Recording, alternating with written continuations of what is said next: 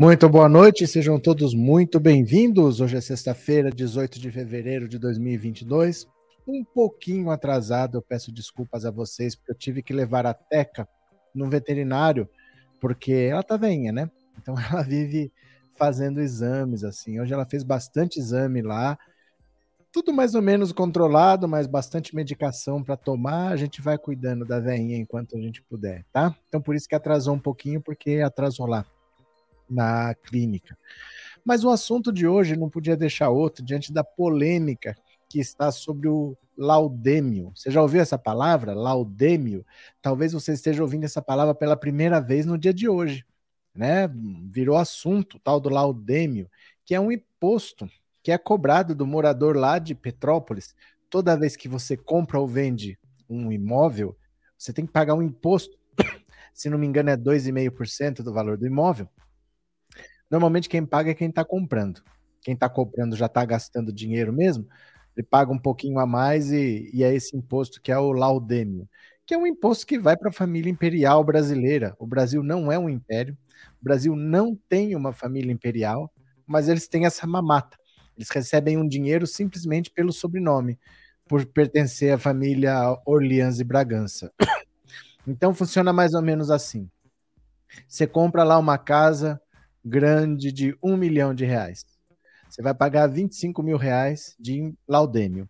Esse laudêmio vai para um fundo que é administrado pela família imperial e eles fazem o que eles bem entendem. São mais ou menos 40 e poucos descendentes de Dom Pedro que ainda existem vivos e eles dividem esse dinheiro como eles bem entenderem, ficam para eles e eles não fazem nada em benefício da, da cidade, da sociedade em geral. Não, eles usam como eles quiserem, eles literalmente vivem do sobrenome. Eles não revertem em nada esse imposto, é uma doação que se faz para a família. E nesse momento de, de, de, de chuvas, de desabamentos, de mortes, as pessoas estão questionando assim: pera lá, mas por que, que a gente paga esse imposto que não serve para nada? E numa hora dessa, eles nem aparecem para ajudar, porque eles estão tocando a vida deles normalmente. Eles estão passeando, dando entrevistas, comparecendo a eventos e nada de zelar pela, pela cidade, pela comunidade que garante a boa vida deles, né? Já apareceram projetos agora para extinguir o laudêmio, para que não se pague mais esse imposto que é dado para para a família imperial brasileira. O Brasil não tem uma família imperial, porque o Brasil não é um império. O Brasil é uma república. O que eles dizem é que esse imposto foi criado no tempo de Dom Pedro ainda, porque aquelas terras pertenciam ao Dom Pedro. Então ele fez assim: eu vou doar essas terras para o município em troca de um imposto que é como se fosse um aluguel. Vocês podem usar as terras, podem comprar, podem vender, mas só que quando fizer uma transferência, você paga uma taxinha para a família e essas terras ficam sendo de vocês. Isso podia ser no tempo do Império, porque ele é dono dessas terras por quê exatamente?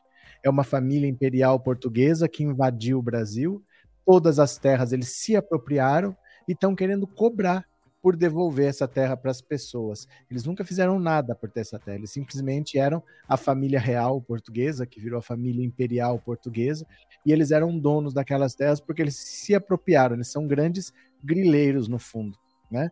E aí, quando eles falaram assim, olha, então podem usar as terras e pagam uma taxinha, isso já devia ter sido extinto há muito tempo porque não faz sentido você cobrar por uma terra da qual você se apostou. Eles não compraram essa terra de ninguém, eles se apostaram porque tudo era propriedade particular do imperador. Então já passou da hora de acabar com esse imposto, mas mas não é esse o nosso problema. Não é acabar com o imposto que vai resolver o problema das chuvas e não é reverter o dinheiro do imposto para essas obras que vai resolver o problema das chuvas. Aqui no estado de São Paulo acontecia a mesma coisa na Serra do Mar. Quando você desce de São Paulo, vai para a serra, você passa por um monte de serra, ali acontecia sempre deslizamento e sempre tinha problema. Cubatão, nas cidades ali do litoral paulista, sempre tinha esse problema. Só que não morre mais ninguém, porque mapearam as áreas de risco, quando tem chuva, que eles já sabem pela previsão que vai ser uma chuva meio forte, eles já dão o alerta de emergência, essas famílias são avisadas para saírem de onde elas estão e nunca mais morreu ninguém. Já faz mais vários anos que não morre ninguém e isso não é nada demais.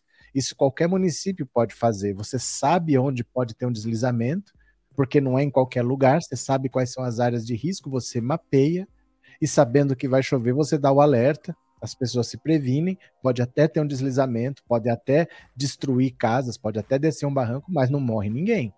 A vida que é irrecuperável você não perde. Os, bem, os bens materiais, depois você doa, você ajuda essas pessoas, você recupera, mas você não perde as vidas.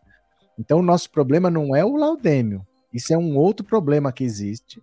É uma cobrança a troco de nada, é uma doação para a família imperial a troco de nada mas não é isso que vai resolver o problema das chuvas. Quando você tem deslizamento e quando gente morre, não é por causa do laudêmio e não é usando o dinheiro do laudêmio que, que se resolve o problema. O problema maior é que não existe o foco de evitar a perda de vidas. É preciso cuidar dessas pessoas. Não é agora sair lá, o que, que a gente pode fazer? É cuidar para que não aconteça. Chover vai. Ter deslizamento de vez em quando vai ter, mas dá para evitar a perda de vida se você se antecipa e se você se prepara, né? Então, assim, eu vou mostrar aqui algumas coisas. A família imperial divulgou uma nota oficial, porque estavam cobrando um posicionamento. Na verdade, as pessoas queriam saber: e esse laudêmio, vocês vão fazer o que com eles? Vocês ganham essa dinheirama toda para nada e quando o município está precisando, vocês vão fazer o quê? Vocês não vão acreditar. Vocês não vão acreditar. Eu não vou falar o que tá. Eu vou ler a nota da família imperial e vocês vão ver como que eles vão ajudar. Vocês não vão acreditar. Eu não vou nem antecipar, tá bom? Eu vou ler junto com vocês, porque vocês precisam ver para acreditar o como que eles vão ajudar o município, tá certo? Vamos lá, olha, vamos lá. É, deixa eu compartilhar a tela aqui com vocês. Olha, os Orleans e Bragança e a tragédia em Petrópolis que o sustenta eles são sustentados com o dinheiro do povo, né? Olha, olha a tragédia, olha a tragédia. Enquanto Petrópolis está sob a lama e mais de 130 vidas já foram perdidas, os herdeiros da família real Orleans e Bragança, que ainda recebem dinheiro de impostos de moradores só por existirem, limitaram-se até agora a divulgar uma nota de solidariedade. Suas Altezas, aliás, mantiveram a agenda a toda na quarta-feira, um dia após as chuvas, enquanto as atualizações dos bombeiros divulgavam novas mortes a cada hora, Dom, Dom Bertrand, Orléans e Bragança, teoricamente o príncipe imperial do Brasil, gravava uma entrevista para um canal humorístico de política conservadora. Já Dona Maria Gabriela, conhecida como Leli Orleans e Bragança, a princesa do Brasil, manteve o silêncio em suas redes sociais e publicou na quinta-feira uma pintura da Amazônia. A cidade lhes paga impostos até hoje, chamado de taxa do príncipe. O imposto incide sobre imóveis em terrenos que pertenciam a Dom Pedro II, que correspondem à maior parte da cidade. A Casa Imperial instituição da família Orleans e Bragança, que defende a volta da monarquia, divulgou na quarta-feira uma nota na qual parabenizam o espírito cristão e voluntarioso dos bombeiros e oferecem solidariedade e oração. É inacreditável, eles recebem esse dinheiro todo e eles vão ajudar com orações. Eu falo, gente, vocês entendam que a sua religiosidade é uma coisa, a vida de uma comunidade é outra. Não misturem essas coisas. Gente que pode fazer alguma coisa efetivamente, gente que pode pôr a mão na massa, gente que tem poder de decisão e que fala que vai ajudar com orações, é gente vagabunda que só não quer falar, eu não vou fazer porra nenhuma.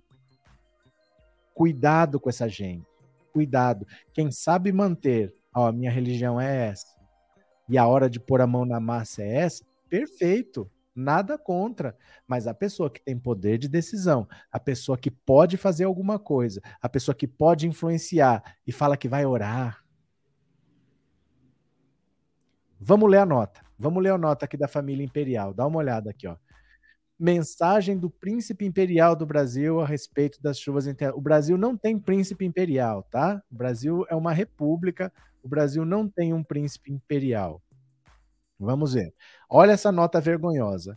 Meus caros brasileiros, e de modo muito particular, meus caros petropolitanos, em nome de meu irmão, príncipe Dom Luiz de Orleans e Bragança, chefe da Casa Imperial do Brasil, e, na e no da família imperial, quero manifestar nossa profunda consternação com os terríveis danos causados pelas fortes chuvas em Petrópolis, no estado do Rio de Janeiro, que deixaram numerosos mortos e desabrigados. Neste momento de grave dificuldade, o trabalho incansável de bombeiros, policiais, médicos e enfermeiros, bem como de beneméritos particulares, dentre os quais há muitos monarquistas, merece nossa admiração e gratidão pois bem demonstram a caridade própria de um povo autenticamente voluntarioso e cristão. A família imperial, tão estreitamente ligada a Petrópolis, encontra-se sempre disposta a servir ao seu povo, oferecendo ainda nossas orações e solidariedade a todos os que vêm sofrendo. Rogo a Deus, nosso Senhor, por intercessão do padroeiro São Pedro de Alcântara e proteja e dê alento à boa gente petropolitana nessa hora de aflição e necessidade. São Paulo, 16 de fevereiro de 2022. Acreditem vocês ou não, eles estão pedindo a intercessão de um santo, porque eles mesmos não vão fazer rigorosamente nada. Eles não vão fazer rigorosamente nada, vão continuar recebendo laudêmio, vão continuar gastando com champanhe, dane-se o povo, o que eles podem fazer é orar e pedir a intercessão de um santo. É essa gente canalha que quer voltar a mandar no Brasil, que quer que o Brasil vire uma monarquia. Vocês percebem que é só gente que quer manter privilégios, é gente que não quer fazer nada pelo país, porque quem quer fazer, faz. Não diz que quer fazer. Ah, eu quero fazer, não. Quem quer fazer, faz. Vai lá e faz. Não fica querendo, ah, se a monarquia voltasse, eu poderia fazer. Quem quer fazer, faz. E eles não querem fazer rigorosamente nada. O máximo que eles fazem é vou orar. Que quer dizer, não vou fazer nada. Porque eles têm capacidade para fazer alguma coisa, recebem bastante dinheiro e vão continuar vivendo desse dinheiro, né?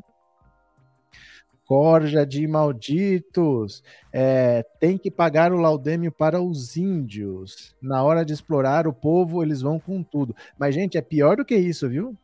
Tem mais notícia para ler, é pior do que isso. Eu só quero que você diga aqui, ó. 14 997790615. Eu vou te dar duas opções. O que, que você prefere? Você acha que o Laudêmio tem que acabar? Ou você acha que o Laudêmio tem que continuar, mas tem que ir para a cidade? Duas opções, porque existe uma cobrança. Esse imposto ele é cobrado, só que ele vai para uma família gastar com champanhe. Você prefere que esse imposto acabe, então não tem mais laudêmio, não tem imposto, não tem nada, acabou, não se cobra mais esse imposto, beleza? Ou você prefere que cobre esse imposto e esse imposto seja revertido para a cidade? Você tem duas opções: 14 997790615, mas é pior. Eu vou ler outras notícias aqui que vocês vão ver que é pior a situação, não é só isso não, viu? É pior a situação. Vocês vão ver. Que absurdo, Carlos Albuquerque. Eu não sabia que existia esse imposto no Brasil. Desde Dom Pedro. Desde Dom Pedro. Se você comprar uma casa em Petrópolis hoje, você vai ter que pagar o valor da casa, mas vai ter que pagar esse imposto que é o laudêmio, que vai para essa vai para essa gente aí gastar. Simplesmente porque vai. A troco de nada. Você não tem nenhum benefício quanto a isso. Você paga para manter essa gente andando por aí falando que a monarquia tem que voltar, né? Impressionante isso, viu? É, gente hipócrita, eles dizem cidadão de bem, querem que o Brasil vire monarquia de novo para explorar mais. Não tenha dúvida, Andréia. O que eles querem é manter o próprio privilégio, o que eles querem é mamata. Mas tem notícias piores aqui que vocês vão ver, viu? Cadê? É, esse tipo de pessoa fica nos bastidores, nunca dão as caras, é verdade. As terras pertencem à população de Petrópolis, afinal eles pagam IPTU, as leis brasileiras têm o uso capião. Não, mas não é isso. Não é isso, acho que você está confundindo. A questão não é a quem pertence as terras. Não é isso. A casa é minha. Eu comprei, eu pago imposto, tá no meu nome, tudo bonitinho. Quando eu vendo para você, tem que pagar o imposto. Não é questão de que a terra é da União, que a terra é do município, não é isso. A terra é minha, é particular. E vai ser sua, vai ser particular. Só que na hora da transferência eu tenho que pagar esse imposto. Não é porque é terra do município, porque é terra da União, é porque é terra que um dia foi do Dom Pedro lá em 1800 e tralalá, dois séculos atrás. Aí por que, que era do Dom Pedro? Porque ele se apropriou porque ele invadiu o país e pegou para ele. Que direito é esse que ele tem de cobrar imposto de uma terra que ele roubou, que ele grilou? Ele é um grande grileiro, né? Cadê? Boa noite, Demétrios. Perfeito. Ajudar com orações é só uma desculpa para não fazer nada. Se você tem, olha, se você tiver problemas espirituais e você quiser orar com alguém, perfeito. Não é se eu tô assim, ah, eu tô com uma angústia espiritual, eu tô em dúvida, eu gostaria de entender mais de fé, eu vou participar de um grupo de oração? Perfeito. Você trata com orações problemas ligados à sua fé, à sua religiosidade, não deslizamento de terra. Porque você paga uma prefeitura, você paga impostos, tem gente que tem que estar tá trabalhando por isso uma família imperial que recebe dinheiro, ó, uma família imperial que não é imperial porcaria nenhuma, porque o Brasil não é império. Mesmo assim, recebe dinheiro para não fazer porcaria nenhuma e fala que vai ajudar corações. É, é um escárnio, isso é um escárnio, né? É, vergonha, a Igreja Católica também recebe uma fortuna no Rio de Janeiro de laudêmio, a corrupção institucional no Brasil. É verdade. Outros municípios também cobram laudêmio e é revertido para a Igreja Católica também, né? Segundo as previsões de mudanças climáticas, os eventos como chuvas intensas serão mais frequentes e mais severos. Precisamos nos preparar melhor. Precisamos nos preparar, João. Não é nos preparar melhor, porque eles não fizeram nada. não é muito difícil. Qualquer cidadão sabe quais são as áreas de risco. Qualquer pessoa que mora lá sabe quais são. É só você falar, tais, tais, tais, tais áreas são áreas de risco. Quando a gente sabe que vai chover, você dispara um alarme, as pessoas têm que sair. Não tem outro jeito. Porque você não tem para onde levar essas pessoas definitivamente. Se você tiver, ótimo. Se você quiser construir um Minha Casa Minha Vida lá e retirar as pessoas desse local, melhor. Mas enquanto você não faz isso, você mapeia essas regiões e você dispara alarme. Olha, vocês precisam sair. Vocês precisam evacuar. A Defesa Civil vai lá e faz. Não é difícil. Não é nada fora do comum, né? Não é fora do comum. É, até me sinto mal como portuguesa não está certo, não é monarquia. Odete, sim, não tem justificativa para isso. É uma é uma é um privilégio completamente descabido, porque há mais de 200, ó, há mais de 200 anos não. Este ano 2022, o Brasil está comemorando 200 anos de independência. 1889 foi proclamada a República. Então a gente já tem de 89 para cá mais ou menos uns 133 anos que o Brasil não tem uma família imperial. Tinha uma família real portuguesa antes, depois teve uma família imperial brasileira, mas há mais de um século você não tem. E só por terem o sobrenome que tem, eles continuam a receber dinheiro do pobre para viver como eles bem entenderem. Se você comprar um imóvel, na compra e venda de um imóvel, você é obrigado a pagar uma taxa para uma família imperial de um país que é uma república. Se fosse no Japão, o Japão é um império, tem um imperador lá paga lá para o imperador, mas lá tem uma família imperial. O Brasil não tem uma família imperial e tem gente revivendo do sobrenome. Depois, gente, vem falar de meritocracia. Num país em que tem gente vivendo do sobrenome, eles ainda vêm falar de meritocracia, né? Mimi, professor, hoje é o próprio sol, gostei. Já tem uns dias, viu? Já tem uns dias que tá aí, mas eu acho que eu vou trocar, eu acho que tá muito amarelão. Depois eu troco. A vantagem é essa, poder trocar sempre, né? A professora Besta esteve em Petrópolis fazendo imagens para a campanha. Pois é, então, mas tem que fazer antes, né? Tem que fazer antes. Tem que dá para prevenir, gente, dá para evitar muita coisa. Respondam para mim no WhatsApp O que, que vocês preferem? Acaba com o laudêmio, não cobra mais, porque não tem cabimento cobrar essa taxa, ou cobra e reverte para o município? Reverte para a população fazer alguma coisa. Vocês é quem sabem. Duas opções: 14 997790615, vocês vão responder. Vocês são a favor do fim do laudêmio? Vocês querem que acabe esse imposto? Vocês querem que não exista mais essa cobrança?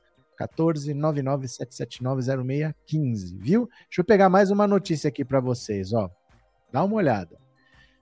Câmara Municipal cria projeto contra doação de esmolas. Padre Júlio Lancelotti critica. Impressionante. Não é no Rio de Janeiro, não é em São Paulo, é em Santa Catarina. Mas olha como que para isso tem gente trabalhando. Olha só. A Câmara de Vereadores de Rio do Sul, no interior de Santa Catarina, aprovou na última segunda-feira um projeto de lei que cria um programa para desestimular a doação de esmolas para pessoas em situação de vulnerabilidade. Entidades de direitos humanos e o padre Júlio Lancelotti, da Pastoral do Povo da Rua de São Paulo, criticaram a proposta. Impressionante, lamentou o religioso no Instagram. O padre compartilhou uma publicação feita por uma pessoa no Facebook que também questionava o teor da proposta. Que tal um projeto de apoio e inclusão social para que não se precise mais pedir esmola? Que tal uma casa de passagem em Rio do Sul para atender as pessoas mais necessitadas? Afinal, Rio do Sul é uma cidade polo e já deveria ter. Isso sim seria um projeto que apoiaríamos. A autora do projeto foi a vereadora Daniele Zanella, ex-secretária municipal de assistência social. A parlamentar responsabilizou a pessoa em situação de rua pela própria vulnerabilidade. Existem programas e projetos de inclusão, principalmente para o mundo do trabalho, para que essas pessoas possam mudar sua forma de vida. Um exemplo é o PAD, Programa Emergencial de Auxílio Desemprego, que fazia inclusão para o trabalho, para formação, cursos. Temos até a Casa de Assis, que atende pessoas em situação de rua, com alimentação e cursos profissionalizantes. A mudança significativa precisa vir da própria pessoa, de se reconhecer como sujeito de direitos e tomar a iniciativa de trabalho, emprego e renda. Olha isso. O padre Júlio Lancelotti fez essa postagem com a cara da vereadora aqui, ó. Vereadores aprovam um projeto que prevê campanha contra a doação de esmolas. Então, olha, enquanto você tem de um lado um imposto criado para manter uma família imperial que não existe no privilégio, na mordomia, só ganhando dinheiro para comer caviar e para beber champanhe, do outro lado existe um projeto para desestimular a doação de esmolas. Então eu não posso mais ajudar ninguém, porque essa pessoa é a mesma conversinha da Bia Dória. Lembra da Bia Dória, a esposa do João Dória, que disse que você não deve dar marmita para a pessoa que mora na rua, porque senão ela não vai ter estímulo para sair da rua, porque a rua é muito atrativa. E ela falou isso no dia mais frio do ano. Morreram duas pessoas de frio em São Paulo naquela noite. Ela disse que você não deveria dar um prato de comida para quem mora na rua, porque essas pessoas precisam ter um estímulo para sair de lá, porque elas não querem é ter responsabilidade. Foi o que ela disse. E há gente que pensa assim: olha, vou falar uma coisa aqui que talvez seja um pouco dura, mas existe uma casta endinheirada no Brasil que foi criada dentro da ideia eugenista higienista que prevê que os melhores só devem se relacionar com os melhores e que os menos melhores, vamos dizer assim, eu não vou dizer os piores, né? Os menos melhores, qualquer coisa que não seja o padrãozinho que eles mesmos definiram, deve ser eliminado da sociedade. Então, esse pessoal, eles veem mesmo um morador de rua, um alcoólatra, homossexuais, pretos, tudo isso que não é o padrão que eles definiram, que é o padrão branco europeu de pessoas nascidas na família XYZ, isso aí é para ser eliminado da sociedade mesmo. Essa vereadora, ela não está preocupada em cuidar de ninguém. Ela gostaria muito que essas pessoas desaparecessem. E a melhor maneira é matar de fome. Então não ajude essa pessoa. Vamos desestimular. É conversa, esse monte de programa que tem, ótimo que tenha. Mas a pessoa que está em situação de rua não é exatamente a pessoa que está procurando emprego, é uma pessoa que precisa resgatar a dignidade. Porque eu vou procurar emprego e eu não tenho um endereço. Primeira coisa que vão pedir nas minhas documentações é um comprovante de residência e eu não tenho. Sabe? Vão pedir um comprovante de escolaridade. É bem provável que eu não tenha, não porque eu não estudei, mas talvez eu não tenha mais o comprovante. São pessoas que andam com o mínimo, andam com uma trouxinha de roupas, andam com cobertor e só. Não ficam andando com pasta de documentos para lá e para cá. São pessoas que perderam tudo, perderam a própria dignidade humana. Então, quando você fala vamos arrumar um emprego, são pessoas que não têm um comprovante de residência, que não têm um endereço fixo para dar, não consegue abrir uma conta em banco para receber salário. E você está falando que a pessoa tem que ter interesse de procurar emprego, sabe? É uma, é, não é desconhecimento. Não é desconhecimento, é querer eliminar essas pessoas, é querer que essas pessoas desapareçam. A maneira mais fácil de eliminar um problema é acabar com ele e não consertar, né? E essa casta nunca esteve tanto no poder quanto no governo Bolsonaro. Não, é por isso que esse pessoal é monarquista. Porque eles querem ter privilégios garantidos pela eternidade. Numa monarquia, você não tem a alternância que você tem numa república. Então, se eu tiver meu privilégio, eu estou tranquilo. Eles estão há mais de 100 anos vivendo de um imposto só por causa do sobrenome que eles têm. É isso que eles querem, né? E desse tipo de político temos que nunca dar um voto, tá certo? É, as minorias que se adequam ou simplesmente desapareçam. É, Bolsonaro causa morte, fome e destruição da família brasileira. É, professor, quem poderia então acabar com este imposto? Olha, quem que, quem que faz lei nesse país? Quem que faz lei nesse país? É a Joyce Hasselman, é o Hélio Negão, é o Alexandre Frota, é a Carla Zambelli, são os deputados que fazem leis. Né? Nesse caso, como é uma taxa municipal, devem ser os vereadores. Mas você pode fazer uma lei nacional que proíba um certo tipo de taxa também. Tanto pode, por exemplo, o município falar essa taxa está extinta, como eu posso fazer uma lei dizendo nenhum município pode cobrar esse tipo de taxa. Então pode ser uma coisa do município, pode ser uma coisa dos deputados, né? Mas sempre que você pensar em lei, normalmente você pensa num deputado, né? Cadê quem mais? Revoltante a história da taxa de Dom Pedro II. O Brasil é uma vergonha. É, chama Laudêmio, o apelido é taxa do príncipe né? E quem coloca esses infelizes no poder é o pobre de direita. Os Orleans e Bragança não estavam envolvidos naquela história de do do vice que foi mostrado por Bozo e ele desistiu de ter um dos Orleans e Braganças como vice? Sim. É, alguém chegou com um dossiê para o Bolsonaro, com algumas cenas constrangedoras, e o Bolsonaro foi perguntar se o príncipe era gay. Tem essa história. Professor, vou sair, isso me faz muito mal, eu não posso concordar com isso, não tenho coragem de continuar. Não faz sentido, Lourdes. Não faz sentido, é igual a avestruz. Ah, vou colocar minha cabeça num buraco. Aqui, deixa eu te contar uma coisa, Lourdes. Talvez você esteja então no canal errado. Porque aqui não é um canal de notícias fofas talvez você esteja no canal errado. Se você só quiser vir aqui para ver notícias boas, talvez tenha outros canais para você procurar, porque aqui é um canal sobre política. Nós estamos entendendo os problemas do Brasil para a gente querer mudar. Aqui nós não estamos só reclamando, ó.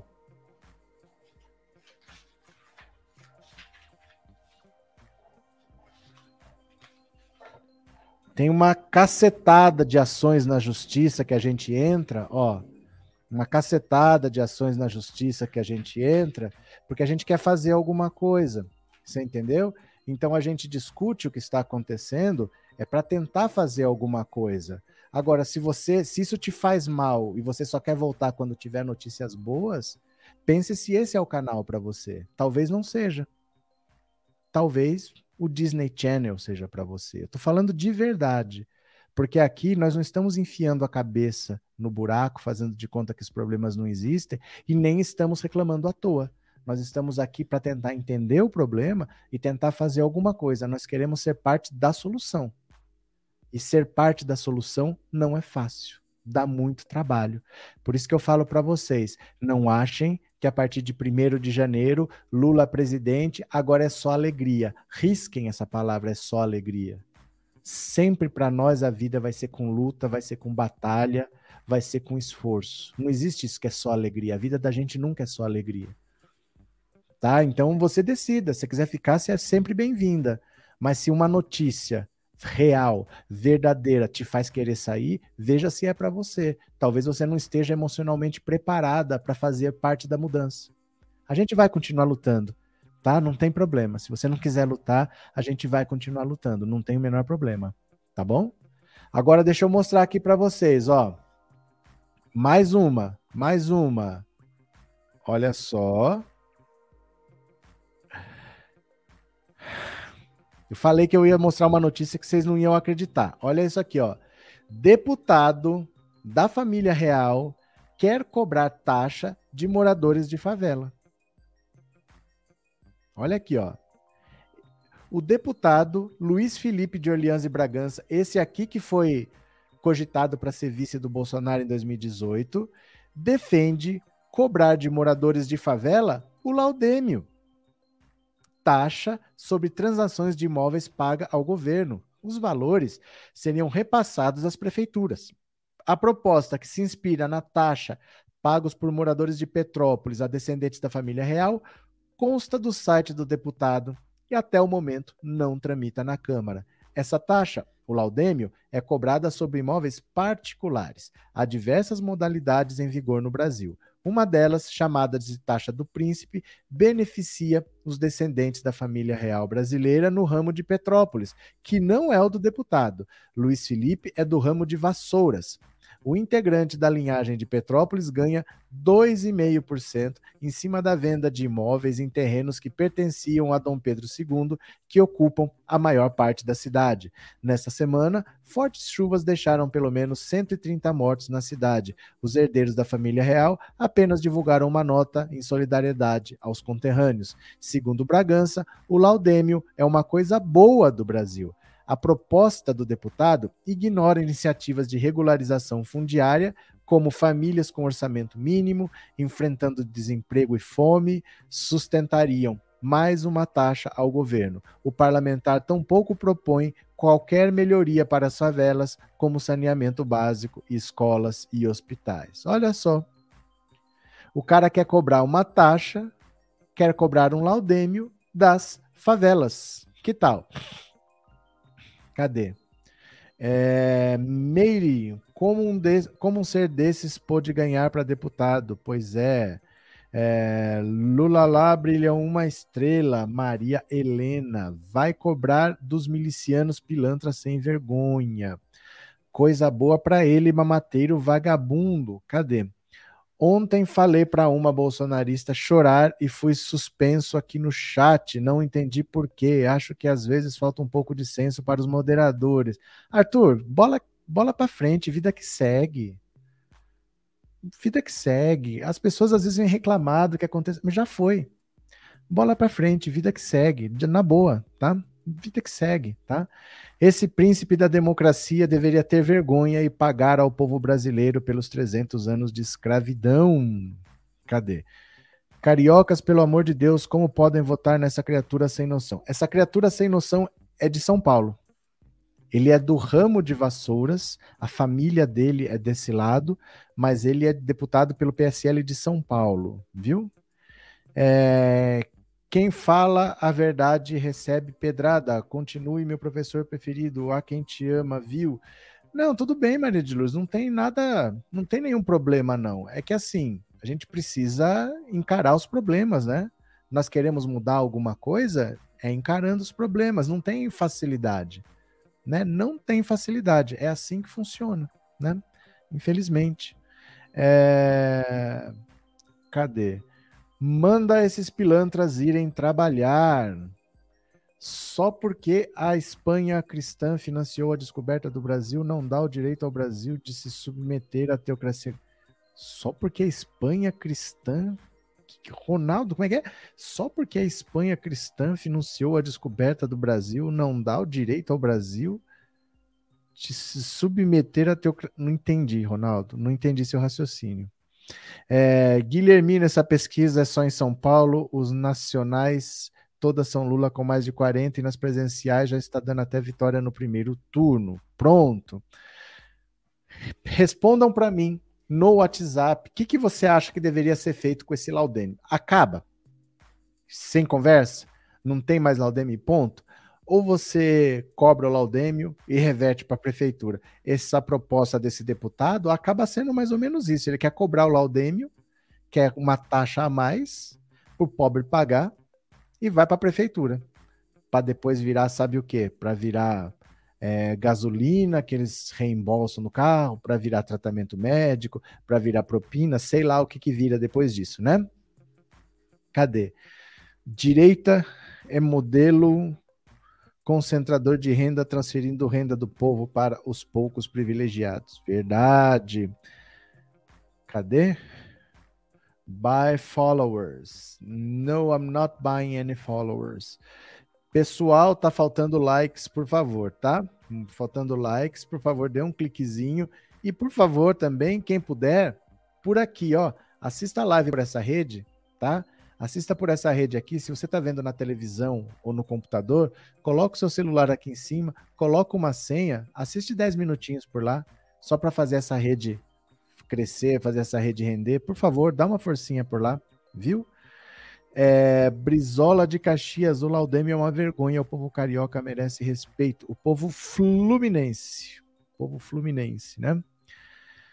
Estamos aqui, muito obrigado. Quanto mais conheço esses bolsonaristas, bolsomínios e clã, mais tenho, mais percebo a falta de caráter e excesso de crueldade. Pronto. Olha, deixa eu ver aqui tenho mais uma para vocês, ó. É, é, é, eu fico besta de ver essas coisas, viu? Cadê? Eu fico besta de ver, ó. Mais uma. Vamos lá.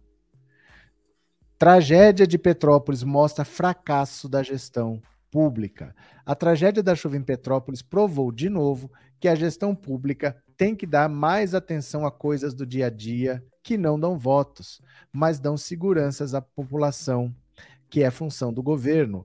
Permitir que pessoas morem em situação de risco enquanto existe dinheiro para minorar o risco de certas áreas ou para transferir moradores é um absurdo, mas é um hábito do político brasileiro que infelizmente não ajuda a melhorar a situação quando ela se apresenta. Não estamos dizendo que nada aconteceria com essas chuvas que foram violentas, mas certamente aconteceria menos se houvesse uma política de contenção e proteção de encostas e de moradores. É preciso um programa especial, política geral, que tenha escopo muito amplo para resolver essa questão. Há problemas no Brasil todo. Quando não é na encosta, é na beira dos rios, que sobem com as chuvas fortes. Vai demorar muito para resolver, mas se tiver no caminho certo, as tragédias terão repercussão menor. Olha, como eu disse para vocês, não precisa fazer nenhum programa que venha de Júpiter, nenhuma coisa interplanetária, nada fora do, do, do básico. Você mapeando essas áreas de risco, que qualquer pessoa sabe quais são, todo mundo sabe. Quando chove, onde é que desliza? É ali todo mundo sabe quais são essas áreas. Você monitora as chuvas, você fica antenado com a previsão do tempo, quando vai chover, quanto vai chover, que horas vai chover e você dispara alertas. Isso é o principal. Você fazendo isso, você já evita a perda de vidas. E aí, com o tempo, você vai removendo essas pessoas para lá. Você vai criando projetos de Minha Casa Minha Vida, que agora não existe mais. O que o Bolsonaro fez foi acabar com Minha Casa Minha Vida, criar o tal de Casa Verde e Amarela, mas não colocou dinheiro no Casa Verde e Amarela. Então ninguém está sendo atendido por esse programa novo do governo. Ele acabou com Minha Casa Minha Vida, mas se você tem um programa desse tipo, você vai construindo casas e aos poucos vai tirando pessoas dessas regiões. Enquanto isso não acontece, porque isso leva alguns anos, você vai mapeando essas regiões e vai disparando alertas para que as pessoas não estejam lá quando a tragédia acontecer vai ter um deslizamento, você pode ter bens materiais sendo perdidos, mas você não perde vidas, né? Cadê? É, infelizmente, Petrópolis é um antro de monarquistas, viúvos da ditadura e reaças em geral. Isso explica muito a nossa gestão pública, Renata. É tão revoltante que chega a embrulhar o estômago. Pronto. Isso mesmo, por isso devemos saber em que votamos e pressioná-los depois de eleitos. Pronto. Professor, e o que é esse dinheiro que pagamos ao fazer escritura de qualquer propriedade de frente para o mar? Chama aduana. Eu não tenho ideia exatamente. Eu preciso. Eu não sou advogado, eu não entendo dessas coisas. Eu posso procurar para você, mas eu não, não sei de cabeça, eu não sei te dizer não, viu? Nunca fiz uma casa de frente para o mar também. Boa noite, boa noite, socorro, bem-vinda. Olha, pronto, deixa eu abrir aqui, ó. Espera lá, só um segundo. Onde é que foi aqui? Tô procurando uma notícia aqui.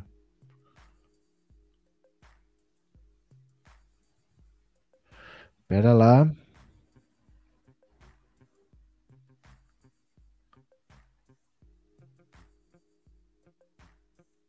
Achei. Tá aqui. Tinha perdido essa notícia aqui. Eu vou ler essa notícia e depois eu vou ouvir o WhatsApp, tá? Venham comigo. Rogério Correia representa projeto, reapresenta projeto que acaba com a taxa do príncipe em Petrópolis. Olha só.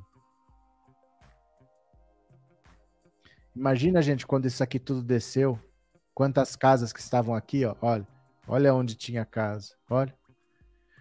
O deputado Rogério Correia reapresentou o projeto de lei que acaba com o chamado Imposto do Príncipe, uma taxa que é paga pelo povo de Petrópolis e acaba no bolso dos herdeiros da dita família real brasileira, apesar do Brasil ser uma república há séculos e não uma monarquia. Há séculos não, né?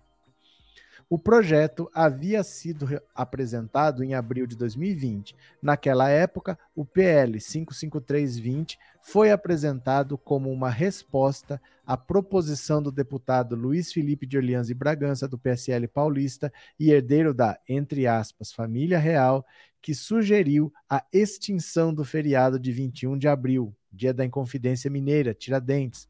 Um ano depois, em março de 2021, o projeto foi arquivado pela presidência da Câmara através do deputado Arthur Lira, alegando que o PL feria o direito adquirido.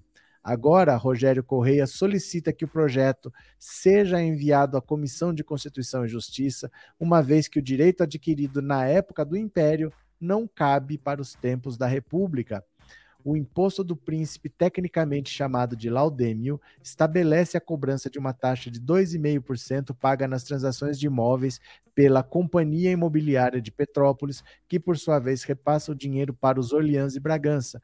Uma reportagem na BBC Brasil de 2014 aponta que as receitas provenientes do laudêmio totalizam 4 milhões de reais por ano em Petrópolis. O deputado Rogério Correia argumenta que a tragédia vivida pela cidade fluminense mostra mais uma vez o anacronismo do laudêmio da família herdeira. É um resquício imperial ainda em voga no Brasil, é, revelando um privilégio incompatível com os tempos modernos. Rogério espera que dessa vez, infelizmente devido à comoção da tragédia, a mesa da Câmara se sensibilize e autorize a tramitação normal do projeto de lei. Então, olha, o príncipe quer criar um laudêmio nas favelas, para o pobre pagar imposto também. O deputado Rogério Correia acabar, quer extinguir esse tipo de imposto. O que, que você acha? O laudêmio deve acabar? Qual que é a sua opinião? Você vai responder no 14 997790615 com uma mensagem de voz e eu vou ouvir a partir de agora, tá? Eu vou ouvir as mensagens, então vamos ouvir aqui as mensagens do WhatsApp. Podemos? Podemos? Então vamos lá.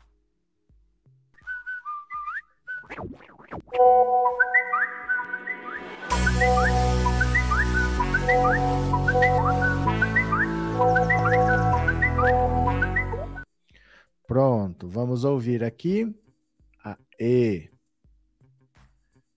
Bora. Cá estamos. Aí. Beleza. 14997790615. Quero ouvir a sua opinião. Vamos lá? Boa noite, professor. Boa é Cara noite. Oliveira daqui do Rio de Janeiro. Diga. Eu acho que eles deveriam procurar impostos lá em Portugal e largar o Brasil. Quero ver eles, eles tentar essa mamata lá em Portugal. Muito obrigado, viu? Quem mais? Chega, já roubaram demais. Fora Laudêmio, deu. Valeu, muito obrigado. O povo só tá me mandando o link do YouTube aqui. Boa noite, professor. Boa noite. Aqui é a Malu de São Paulo. Oi. Esse imposto não deve ser mais cobrado. Tá certo, obrigado. Eu acho que tem que acabar com essa grana assim. Desculpa. O que escapa faz parte dessa família, né, professor? E qual é o valor que as pessoas recebem? Você sabe falar? Mais ou menos? 4 milhões no total, mas é dividido em torno de umas 40 pessoas. Então deve dar uns 100 mil para cada um. Isso se você dividir por 12, dá uns 8, 10 mil reais por mês sem fazer rigorosamente nada. Né? Cada um deles deve receber em torno de uns 100 mil reais por ano. Então dá uns 8, 10 mil reais por mês, dado, doado, para não fazer rigorosamente nada. Né? Vamos ver aqui quem mais, olha. Opa, eu tirei o fone, não sei porquê. Boa noite, sou Roberto, Oi. sou Arlete Jacareí. Diga. Acho que esse imposto deveria acabar, já que não beneficia o pobre. Não. E não vai para o pobre mesmo, então deveria dar fim. Beleza. Boa noite, professor. Sou Ana Maria. Acho que tem que acabar com esse imposto, porque não tem mais família imperial no Brasil. E por que está recebendo pelo nome? Vão trabalhar. Obrigado, Ana. Boa noite, professor Roberto. Boa noite. Esse laudênio tem que acabar. Não adianta ir para a cidade, não, porque o prefeito também não faz nada. Obrigado. Boa noite, professor. É Michele aqui de Goiânia. Fala, Michele. O Laudêmio tem que acabar, né, professor? O povo já paga imposto demais. Esses monarcas têm que criar vergonha. Obrigado, Michele. Professor, é Oi. Donizete aqui de São Paulo. Diga. Olha, professor, isso tem que acabar. Não adianta passar para a cidade, não, que vai acabar indo no bolso de outro pilantra, como sempre. É melhor acabar com tudo, não pagar laudênio para ninguém. Isso é uma pouca vergonha, um roubo. Obrigado. Eu acho que essa taxa de laudêmio tem que acabar, porque isso é um desrespeito ao povo brasileiro. Muito obrigado pela participação. Boa noite, professor. Eu acho isso um absurdo. Há tantos anos que acabou é, é, é, é, esse império e as pessoas ainda continuam pagando ainda por essas pessoas que ficam extorquindo dinheiro do povo. Acho isso um absurdo, isso tem que acabar mesmo. Parabéns para o Rogério Correia, o nosso mineiro aqui, mostrando trabalho para o Brasil. Obrigado. Professor, boa noite. Dudu aqui de Barão de Paraná, Rio de Janeiro. Diga. Cidade vizinha, Vassouras. Eu acho que eles poderiam continuar cobrando o laudênio e reverter ele em benefício das minorias, dos povos originários, como uma forma de tentar reparar um pouco todo o processo que o Brasil teve, esses mais de 300 anos de escravidão. Muito obrigado, viu? Professor Roberto, mas Oi. o senhor fez uma conta aí de 8, 10 mil por mês para cada componente da família real, mas o senhor só está falando de Petrópolis. Só. As, as cidades da região serrana todas pagam. Por exemplo, Friburgo, onde eu tenho imóvel. Sim, é verdade. Outras cidades cobram, e esses 4 milhões não são valores atuais. São valores, eu acho que de 2014, que é onde eu vi esse número de 4 milhões, que estava nessa matéria aí, mas eram dados de 2014. Então, assim, como é uma porcentagem sobre o valor do imóvel, se o imóvel se valoriza, esse dinheiro também aumenta. Ao longo de quase 10 anos, esse dinheiro já aumentou bastante. Não deve nem ser só isso, e não é só em Petrópolis. Gente, Obrigado, viu? Mas você tem razão. É isso mesmo. Deixa eu ver quem mais está por aqui. Opa. Professor, Oi. esse tal de laudêmio é igual a pensão de filho de militar. Tem que ser extinto, tem que acabar. Isso é um absurdo. Tá certo, obrigado. Boa noite, professor Roberto. Aqui é a Luciana. Oi. Também devia acabar aqui em Belém, da Paraíba, que tem muitas é, ruas que a gente paga esse laudêmio.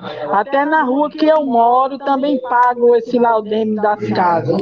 Aí provavelmente vai para a Igreja Católica. Tem muitas cidades que cobram laudêmio e revertem esse dinheiro para a Igreja Católica. Gente, é, tem umas coisas que não tem sentido, né? Tem umas coisas que realmente são complicadas no Brasil. Os pobres sem empregos e os bacanas recebendo sem trabalhar. É isso daí. Ó, Paraty também cobra. É. A família imperial que deveria pagar um valor referente ao laudêmio, pois foi essa realeza que tomaram as terras dos índios brasileiros. Cadê quem mais? Gente de todo o Brasil participando, isso me dá força. Laudêmio é roubo real ao povo que sofre com a falta de saneamento, pontes e infraestruturas. É uma vergonha pagar esse imposto, não temos família real. Há mais de um século não tem. Os morros de Petrópolis são cheios de riachos, cascatas e minas d'água. Moro no Rio, conheço Petrópolis. Eu também conheço. Eu, eu tinha tios que moravam aí. Eu tenho uma parte da família que mora em Petrópolis e em Teresópolis também. Quando eu era criança, eu ia de vez em quando para lá. Esse laudêmio tem nome de remédio genérico. É verdade, o grande absurdo é a pensão vitalícia às filhas solteiras de militares. Depois falam em meritocracia. Gente que vive do sobrenome, né? Gente que vive do sobrenome vem falar de meritocracia. Deixa eu mudar um pouquinho de assunto. Olha, por falar em meritocracia, por falar em liberalismo, você já viu o pessoal que fala que assim, que o Estado não tem que interferir, o Estado não tem que se meter nas relações particulares. Eu posso falar o que eu quiser, eu posso contratar quem eu quiser, eu posso negociar diretamente. É muito bonito quando a gente defende isso, estando com o bolso cheio de dinheiro e estando numa situação de privilégio. É ruim quando você é um empregado e você tem que negociar com o seu patrão porque aí ele te manda embora e contrata outro. Mas quando eu tenho dinheiro, é muito bom defender que seja livre negociação, que o Estado não se meta, né? Pois é, quem está passando por isso agora, que é o defensor das liberdades, agora quem está sofrendo com isso é o Monark. O Monark do Flow Podcast, ele teve todos os vídeos dele que ele já postou na vida, todos foram desmonetizados. Ele não vai poder gerar receita com esses vídeos ele está proibido de abrir novos canais e se ele usar canais de terceiros para tentar burlar essa regra, eles vão excluir tudo que ele já tem. Por enquanto ele não está proibido de postar. Ele pode postar o que ele quiser, mas ele não vai poder gerar renda com isso. E se ele tentar burlar gerando renda no canal de outra pessoa, vão excluir ele de vez. Não queria livre negociação? Não queria liberdade? O Estado não só atrapalha? Agora está sofrendo o peso do, da, do, da empresa particular e está pedindo ajuda para advogados, agora que é a ajuda da lei. Interessante, né? Interessante como esse pessoal pensa. Olha, punido pelo YouTube, Monark diz que liberdade de expressão morreu. Não, não morreu. Você pode continuar falando só não vai ganhar dinheiro. Falar você pode. O youtuber Bruno Ayub, conhecido como Monark, ex-membro do Flow Podcast, usou as redes sociais nesta sexta-feira para dizer que é vítima de perseguição política. Estou sofrendo perseguição política do YouTube. Eles me proibiram de criar um novo canal para poder continuar minha vida. Pessoas poderosas querem me destruir. Liberdade de expressão morreu, disse ele ao compartilhar a resposta dos administradores do YouTube, negando a monetização do seu canal. Olha, olá, Monark. Acho engraçado o YouTube chamar alguém por apelido, né? Responsabilidade é prioridade máxima para o YouTube e é muito importante que os criadores de conteúdo usem sua influência com responsabilidade, dentro e fora da nossa plataforma. Desta forma, é... desta forma, deixa eu ver aqui, ó, aqui, ó. Desta forma, preocupam-nos as recentes declarações relacionadas ao nazismo em um dos seus canais, que podem causar danos significativos à comunidade e que, além disso, violam nossas políticas de responsabilidade do criador de conteúdo, que fazem parte das nossas políticas de monetização de canais do YouTube. Ampliar só um pouquinho aqui, ó. Essas regras detalham os motivos pelos quais não permitimos compartilhamentos que tenham impacto comportamentos que tenham impactos negativos em nossa comunidade. Isso significa que um criador de conteúdo deve ser respeitoso com sua audiência e terceiros, tanto dentro quanto fora da plataforma. Assim, concluímos pela suspensão da monetização do seu canal Monark. A partir do momento em que essa medida for aplicada, você não terá mais acesso às ferramentas e funcionalidades da monetização, o que inclui o suporte online a criadores de conteúdo. Enquanto a suspensão permanecer, você não poderá criar um novo canal ou se utilizar de um canal de terceiros para burlar as restrições do programa de parceiros do YouTube, o que seria uma violação de nossos termos de uso e poderia resultar na remoção permanente do seu canal da plataforma. Aqui está o Monark reclamando. Eu acho é pouco, né? Eu acho é pouco. Porque essas ideias extremistas, essas ideias de intolerância, elas geram muito dinheiro, porque é muito mais fácil você unir pelo ódio do que pelo amor. Quando você tem esse tipo de discurso, as pessoas saem do ralo, descem de paraquedas, elas começam a aparecer e isso começa a gerar muito dinheiro. Uma pessoa com a responsabilidade que ele tem, que não é nenhum moleque, ele tem 31 anos, se ele começa a gerar dinheiro com isso, você sabe onde começa e você não sabe onde para. Então o YouTube tomou uma medida de falar: não tem problema, o seu canal tá aí, pode continuar usando, mas você não vai poder gerar dinheiro com isso.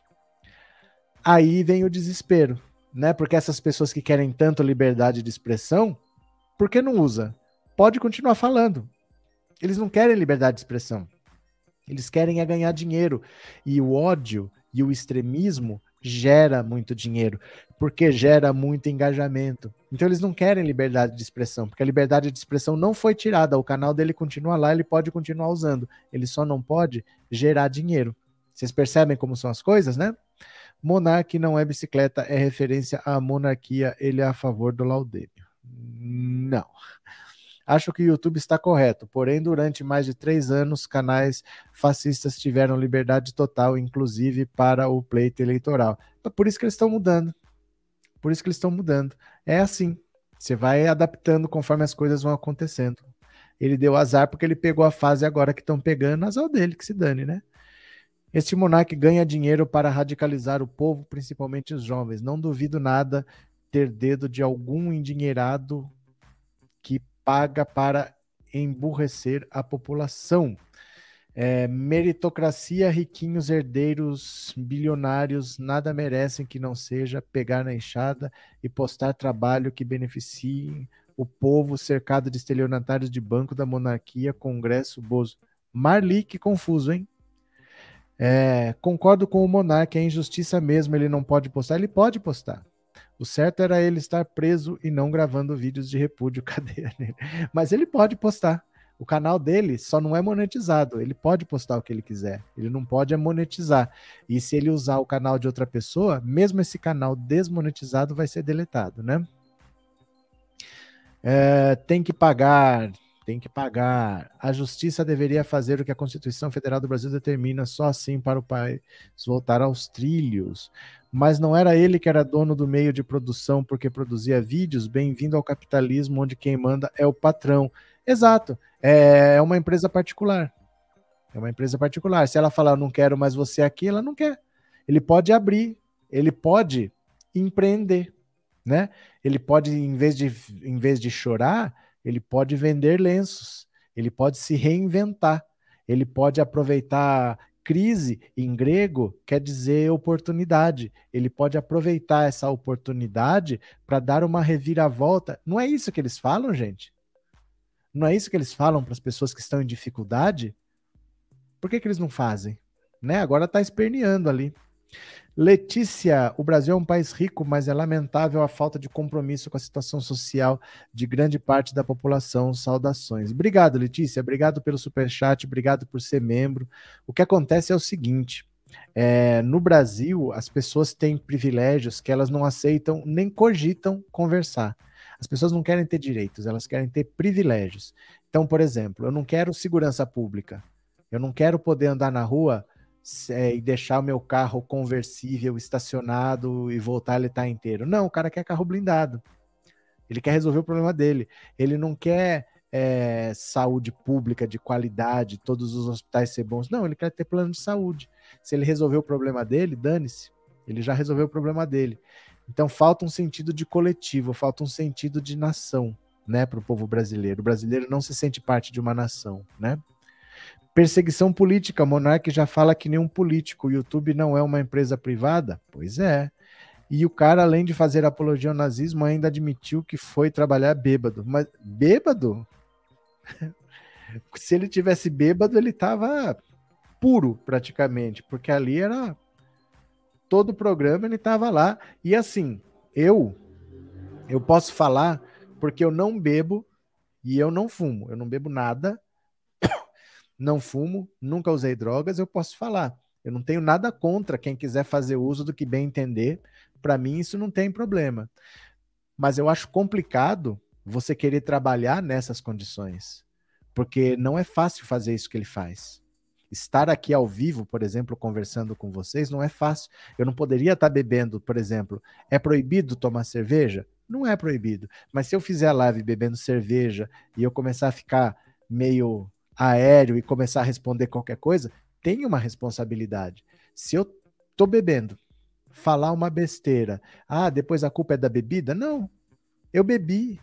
Eu bebi. Eu me expus a esse risco. Eu falei uma besteira e se eu for penalizado por isso, a culpa não é da bebida. A culpa é minha. Eu tenho que ter responsabilidade quando eu tô aqui.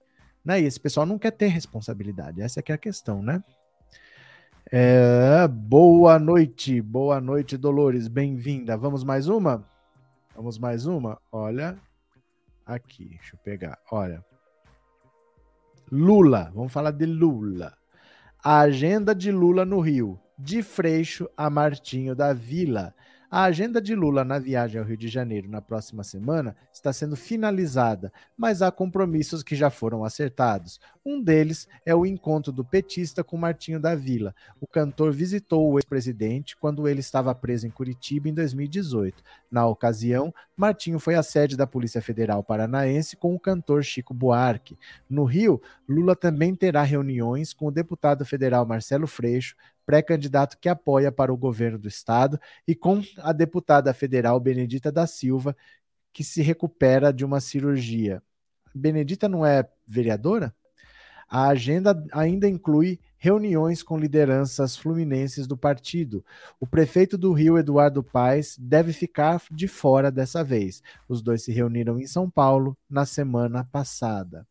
Então, olha, o Lula continua na política dele de fazer alianças, o Lula continua trabalhando, o Lula continua na correria. E enquanto isso, o Bolsonaro está lá conversando com o Putin, está conversando com o Victor Orbán, o Sérgio Moro está querendo fazer um Morocast. Nossa, gente, deixa começar essa política, deixa começar, viu? Dica para o Monark: muda o, o, o nome para Calói que ninguém vai reconhecer. Gente, ele tem dinheiro. Porque ele tinha uma empresa, o Flow, ele tinha 11 canais diferentes. Eram 11 podcasts diferentes, cada um tinha um canal. Eles deviam tirar um bom dinheiro mensal ali. Quando você vende uma empresa dessa, ele deve ter vendido por alguns milhões. Investe em qualquer coisa. Ele não precisa viver de YouTube, ele investe de qualquer outra coisa. Ó, tem várias redes aqui para onde ele pode ir. Ele pode ir para essa rede se ele quiser. Ele pode monetizar os vídeos dele lá. Ele tá chorando de, de alegre. Ele sabe que ele tem opções porque ele tem dinheiro na mão. Ele pode viver muito bem, tocar a vida dele. Vai encher o saco de outro, né? Esse desse Monark aí. Obrigado, viu, Mimi? O Monark disse que já pediu desculpas e o YouTube fechou-lhe as portas. Perseguição não estaria deixando o Monark se reinventar. Tadinho do Monark. Ele tem que entender que crise em grego significa. É, Crise em grego significa oportunidade, então ele tem que usar essa oportunidade para se reinventar. Né? Olha, Lula tem 34% entre os eleitores de São Paulo. Bolsonaro fica em segundo com 26%.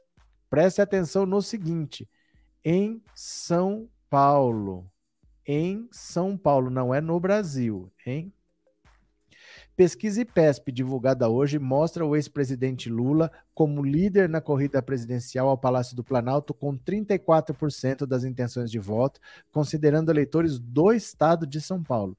Bolsonaro, que busca a reeleição, aparece em segundo lugar com 26. O atual mandatário é seguido por Sérgio Moro com 11, Ciro Gomes com 7 e João Dória com 5. Os três estão empatados dentro da margem de erro, 7, 5 e 11, né? Ó, que é de 3,2 pontos percentuais para mais ou para menos. A senadora Simone Tebet, André Janones, Fili eh, Luiz Felipe Dávila ficaram com 1%. Olha como que ficou a pesquisa. Lula com 34, Bolsonaro com 26, Moro com 11, Ciro com 7, Dória com 5, Simone Tebet com 1, André Janones com 1, Felipe Dávila com 1, Rodrigo Pacheco 0. Nenhum 11 não sabe 2. Aí veja só. É por isso que o Lula queria tanto o Haddad governador de São Paulo. É por isso que ele precisa do Haddad governador de São Paulo. São Paulo é quase um país. São Paulo tem 46 milhões de habitantes, tem 33 milhões de eleitores. O Lula já está ganhando em São Paulo, mas você percebe que num estado de 46 milhões, 26%, que é um quarto, é mais de 10 milhões de pessoas. O Lula sabe que ele precisa vencer, mas ele precisa vencer em São Paulo, porque tem muito bolsonarista ainda em quantidade, é um estado muito grande. Ele precisa vencer no Rio, porque ali é o ninho do bolsonarismo, é o ninho das milícias. Ele precisa vencer lá no Rio. Ele precisa vencer em Minas, porque é um estado muito grande, muitos municípios, é muito importante. Ele precisa vencer no Rio Grande do Sul. Ele não precisa só ser eleito presidente. Ele precisa derrotar o Bolsonaro, mas ele precisa derrotar o bolsonarismo. Então o Lula já está vencendo em São Paulo, 34 a 26. Mas ele precisa ter uma vitória acachapante, porque senão se fica um resíduo de bolsonarismo aqui, daqui quatro anos pode voltar pior.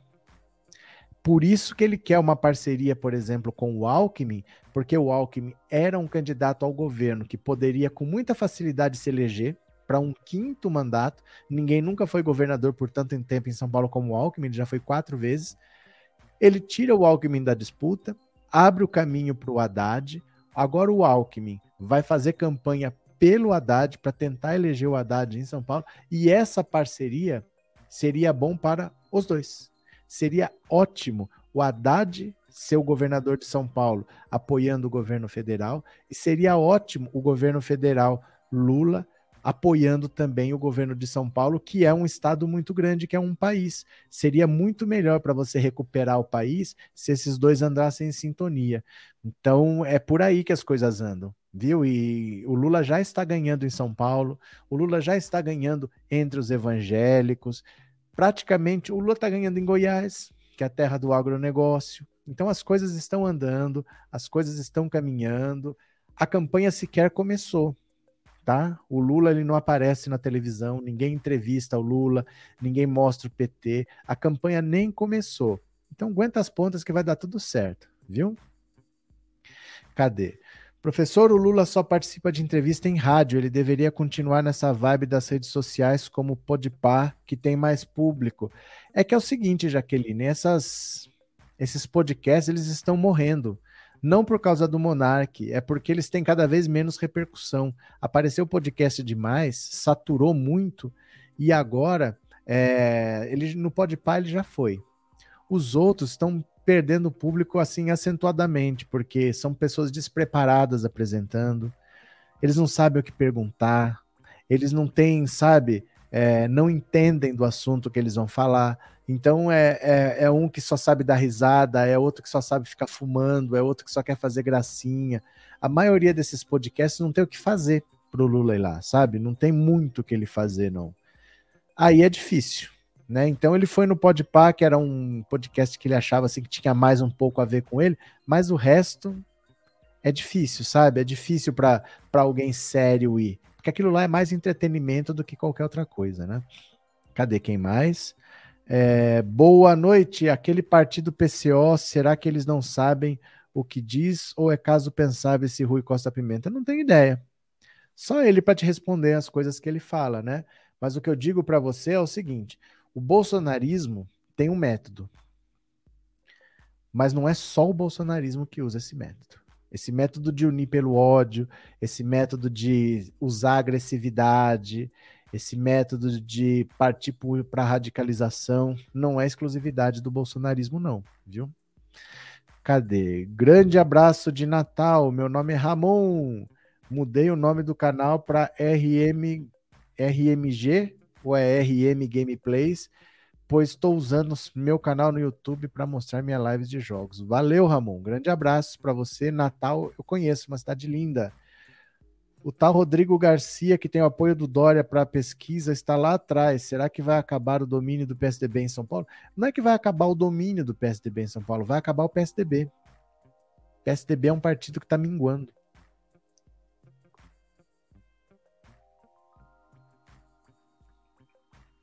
E quem mais ajudou para isso foi o Dória. O Dória está destruindo o PSDB de dentro para fora, né? Olha, PT nunca venceu em São Paulo. No estado, não. Na cidade, três vezes. Na capital já foram três prefeitos, mas no estado ainda não. Deixa eu pegar mais uma aqui, olha. Católicos rejeitam Bolsonaro, evangélicos ainda o toleram, diz pesquisa. Bora. A avaliação do trabalho do presidente Jair Bolsonaro entre o eleitorado católico é bem diferente da avaliação entre o eleitorado evangélico. Ao todo, 61% dos brasileiros que vão à Igreja Católica indicam que o atual governo é ruim ou péssimo, enquanto 41% dos que frequentam a Igreja Evangélica apontam que a gestão seria boa ou ótima. Católicos que marcam a opção bom ou ótimo para se referir ao atual presidente são apenas 23%. Então, entre os católicos, quem acha Bolsonaro bom ou ótimo são 23, e entre os evangélicos, 41. Já os evangélicos que não que indicam não gostar do trabalho de Bolsonaro e o avaliam como ruim ou péssimo somam 31. Olha, deixa eu falar uma coisa para vocês. O que, que essa carta capital fez aqui? Porque ela não deixa a gente entender. Ela fala aqui, ó, 61% dos católicos acham ruim ou péssimo. Só que ela compara isso com 41% dos evangélicos que acham bom ou ótimo. Quer dizer, ele compara ruim e péssimo de um com o bom ou ótimo do outro. E depois ele compara o bom ou ótimo dos católicos com o ruim ou péssimo dos evangélicos. Por que ele não comparou bom e ótimo do católico com bom e ótimo do evangélico? Ou ruim e péssimo do católico com ruim e péssimo do evangélico? Vocês entenderam o que eu estou falando? Deveria estar tá assim, ó. Vamos reescrever essa frase. Ao todo, 61% dos brasileiros que vão à Igreja Católica indicam que o ao governo é ruim ou péssimo. Já os evangélicos indicam não gostar do trabalho de Bolsonaro e o avaliam como ruim ou péssimo, são 39%. 61 católico e 39. 41% da que frequenta a igreja evangélica apontam que a gestão do ex-capitão seria bom ou ótima católicos marcam bom e ótimo para 23%. Então, entre os católicos, 23% acham Bolsonaro bom e ótimo, e entre os evangélicos são 41%. Que loucura é essa? Que frase louca é essa? A vitória entre os evangélicos também marca uma inversão na avaliação. Há apenas 15 dias, a maioria deste eleitorado, 41%, apontavam Bolsonaro como ruim ou péssimo, e apenas 35% diziam o contrário. Vale ressaltar, no entanto, que o novo resultado ainda está longe da melhor avaliação de Bolsonaro no grupo, registrado em agosto de 2021, quando tinha 50% de bom ou ótimo, contra 34% de ruim e péssimo. Os dados são da nova pesquisa por The Data, divulgada quinta-feira, 17, que também mediu a avaliação geral dos eleitores brasileiros. Nesse aspecto, Bolsonaro tem um desempenho ainda negativo, com 56% dos entrevistados indicando que o governo seria ruim ou péssimo e apenas 28% dizendo que é ótimo ou bom. A pesquisa também apontou na quarta-feira que Lula segue na liderança com 40, Bolsonaro tem 31, Sérgio Moro 9, Ciro Gomes 4. Então, olha, entre os evangélicos está caindo a aprovação ao Bolsonaro. Entre os católicos também está caindo. Só que a aprovação é muito pior entre católicos, ela é mais tolerada entre os evangélicos. Então, quando você vê separa o Brasil assim, ó, entre católicos e evangélicos. Se você fizer essa pesquisa dentre só entre os católicos, mais ou menos 60% acham o Bolsonaro ruim ou péssimo. Já entre os católicos, cai para 40.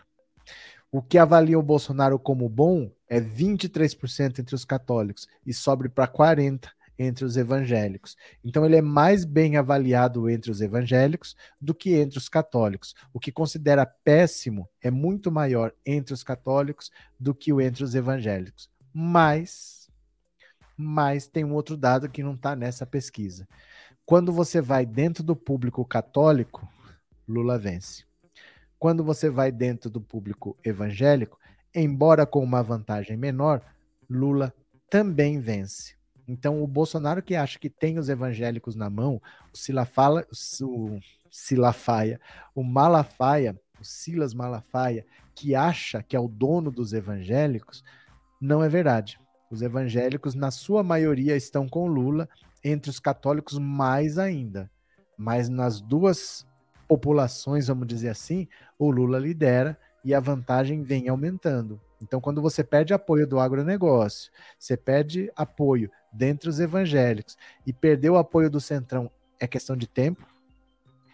Precisa passar o carnaval, precisa o ano começar para valer, precisa eles colocarem a mão no orçamento e cada deputado conseguir pegar a sua emenda parlamentar, pegar aquele dinheiro para mandar para os municípios. Aí acabou a lealdade. Depois disso é cada um por si e o Bolsonaro vai ser abandonado até pelo Centrão, né? Cadê? Bolsonarismo é religião. Ou você acredita no mito, confessa sem pensar, ou é excomungado. Cadê? Boa noite, venham ajudar a rede a crescer. Por favor, por favor. Um evangélico falou para mim que Lula é Barrabás e Bolsonaro é Jesus. Olha que ponto eles chegaram. Ai, meu Deus do céu, meu Deus do céu. Professor, eu acho que tem uma matéria na Carta Capital que diz que Lula perdeu nove pontos percentuais em São Paulo. Bom, você acha. Você acha que tem, né? Primeiro você tem que saber se tem, você tem que saber se é isso mesmo, né? O Malafaia, que é um grande mentiroso, e os pastores corruptos vão quebrar a cara. Quem mais? Quem mais? Os que acham que Bolsonaro é bom é ótimo, como será que justificam a resposta? É que assim, eu acho que a pessoa jamais pode desvincular o que um governo faz do resultado que ele apresenta. Então, assim, eu gosto do governo Bolsonaro, eu não posso separar isso do resultado que esse governo apresenta. Então, presta atenção. Em que setor da vida brasileira, da vida das pessoas, a situação está melhor desde que o governo Bolsonaro começou?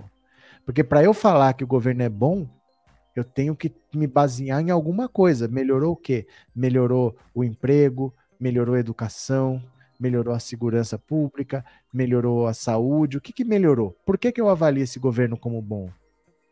O que, que me indica que esse governo é bom? Porque se todos os resultados são negativos, baseado em que eu digo que esse governo é bom?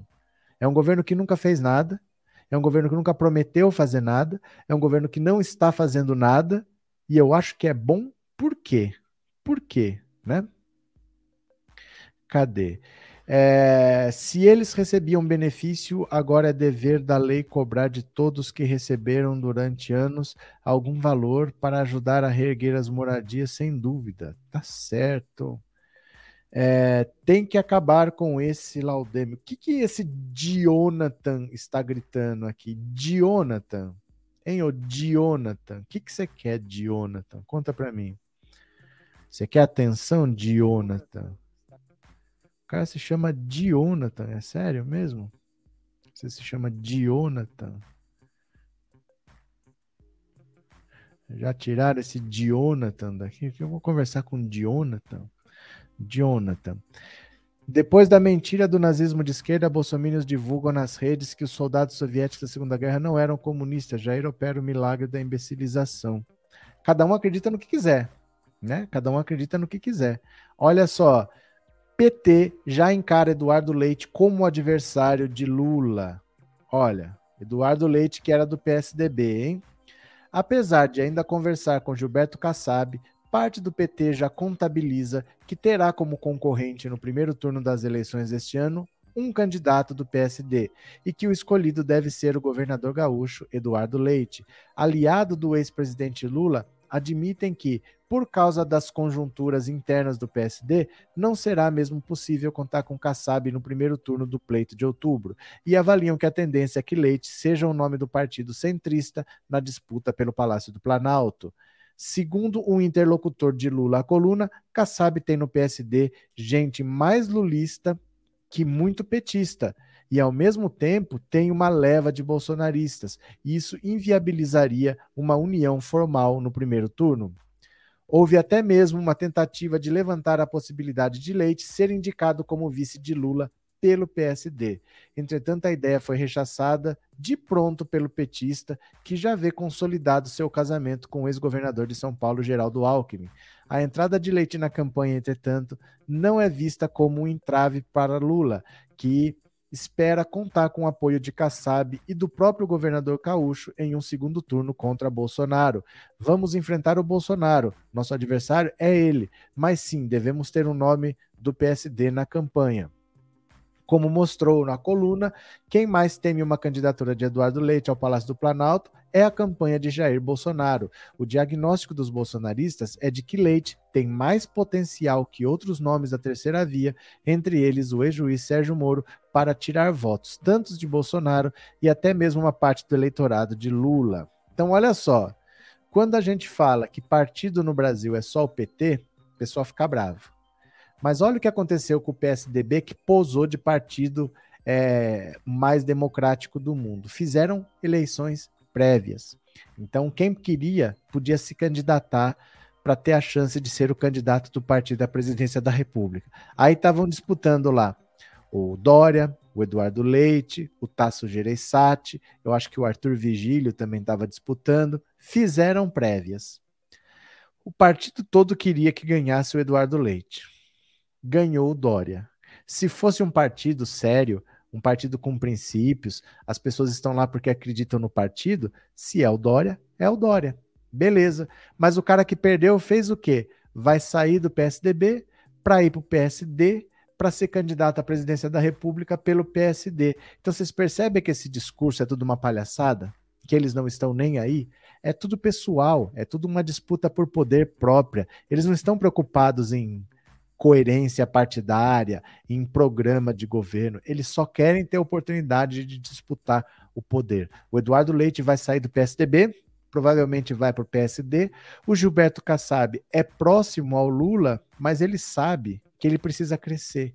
Então ele quer ter um candidato próprio para usar o horário eleitoral gratuito, para ele aparecer, para o partido dele aparecer, para ele eleger bastante deputado, e aí no segundo turno ele apoia o Lula. Ele não vai ficar contra o Lula. Mas ficar com o PT já no primeiro turno seria meio que sair do holofote. E ele quer eleger deputados porque ele quer crescer. Eleger deputados representa dinheiro, né? Cadê? Professor, esses candidatos que não têm voto expressivo não vão a lugar nenhum, mas estão disputando só para receber dinheiro partidário. É que é assim, Arthur.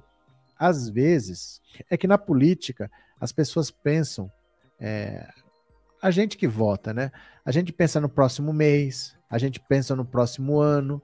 Às vezes, esses políticos eles estão pensando daqui 10 anos. Porque às vezes o cara tá pondo a candidatura agora, não é porque ele quer ser candidato agora, é porque ele quer ser candidato daqui a 10, 12 anos à presidência da República. Mas ele tem que ser conhecido. Então, por exemplo, eu vou botar minha cara agora, eu sei que eu não vou me eleger mas nesses quatro anos que eu vou ficar sem mandato, eu vou fazer algum tipo de trabalho. Então eu saio do Brasil, eu vou estudar não sei aonde, não sei aonde, aí eu volto, aí eu tento ser deputado, tento me destacar, tento participar de uma CPI, tento fazer um trabalho, aí eu tento ser governador, aí eu tento ser não sei o quê, e daí daqui 12 anos eu tento a presidência da República. Você entendeu? Porque ninguém vai ser assim, olha, eu vou disputar e tô eleito. O Lula para ganhar uma eleição para presidente, ele teve que perder três. Ele só ganhou na quarta tentativa. Isso o Lula. Imagina um político que não seja o Lula, um Eduardo Leite da vida. Então eles fazem planos para daqui 8, 10, 12 anos. Importante é pôr a cara na televisão, importante é ficar conhecido, importante as pessoas saberem que você existe. E aí, nesse tempo, você vai amadurecendo. Eu posso não ser presidente, mas eu posso ser ministro, eu posso ser secretário, eu posso trabalhar em alguma função de destaque. E aí você vai construindo um caminho para lá pelos seus 60, 70 anos, você chegar à presidência da República. Né? Ninguém vai ser presidente com 45 anos. Você vai ser presidente com 65, né? Professor, você acha que o Eduardo Leite pode embolar a disputa? De... Não, não. Tendo em vista as pesquisas que foram feitas até agora, ele parece ser bem fraco. Não, ele não pode tirar votos de ninguém. Ele pode tirar votos do Bolsonaro. Porque ele é um bolsonarista, ele até hoje apoia o Bolsonaro, só que ele não é tão radical quanto o Bolsonaro. Então, muita gente que apoia o Bolsonaro meio que por falta de opção, porque o cara é radical, mas está cansado do Bolsonaro, está decepcionado com o Bolsonaro pode ter uma opção nele, então ele pode tirar votos do Bolsonaro. Mas do Lula é muito difícil, porque ele é um candidato de perfil bolsonarista.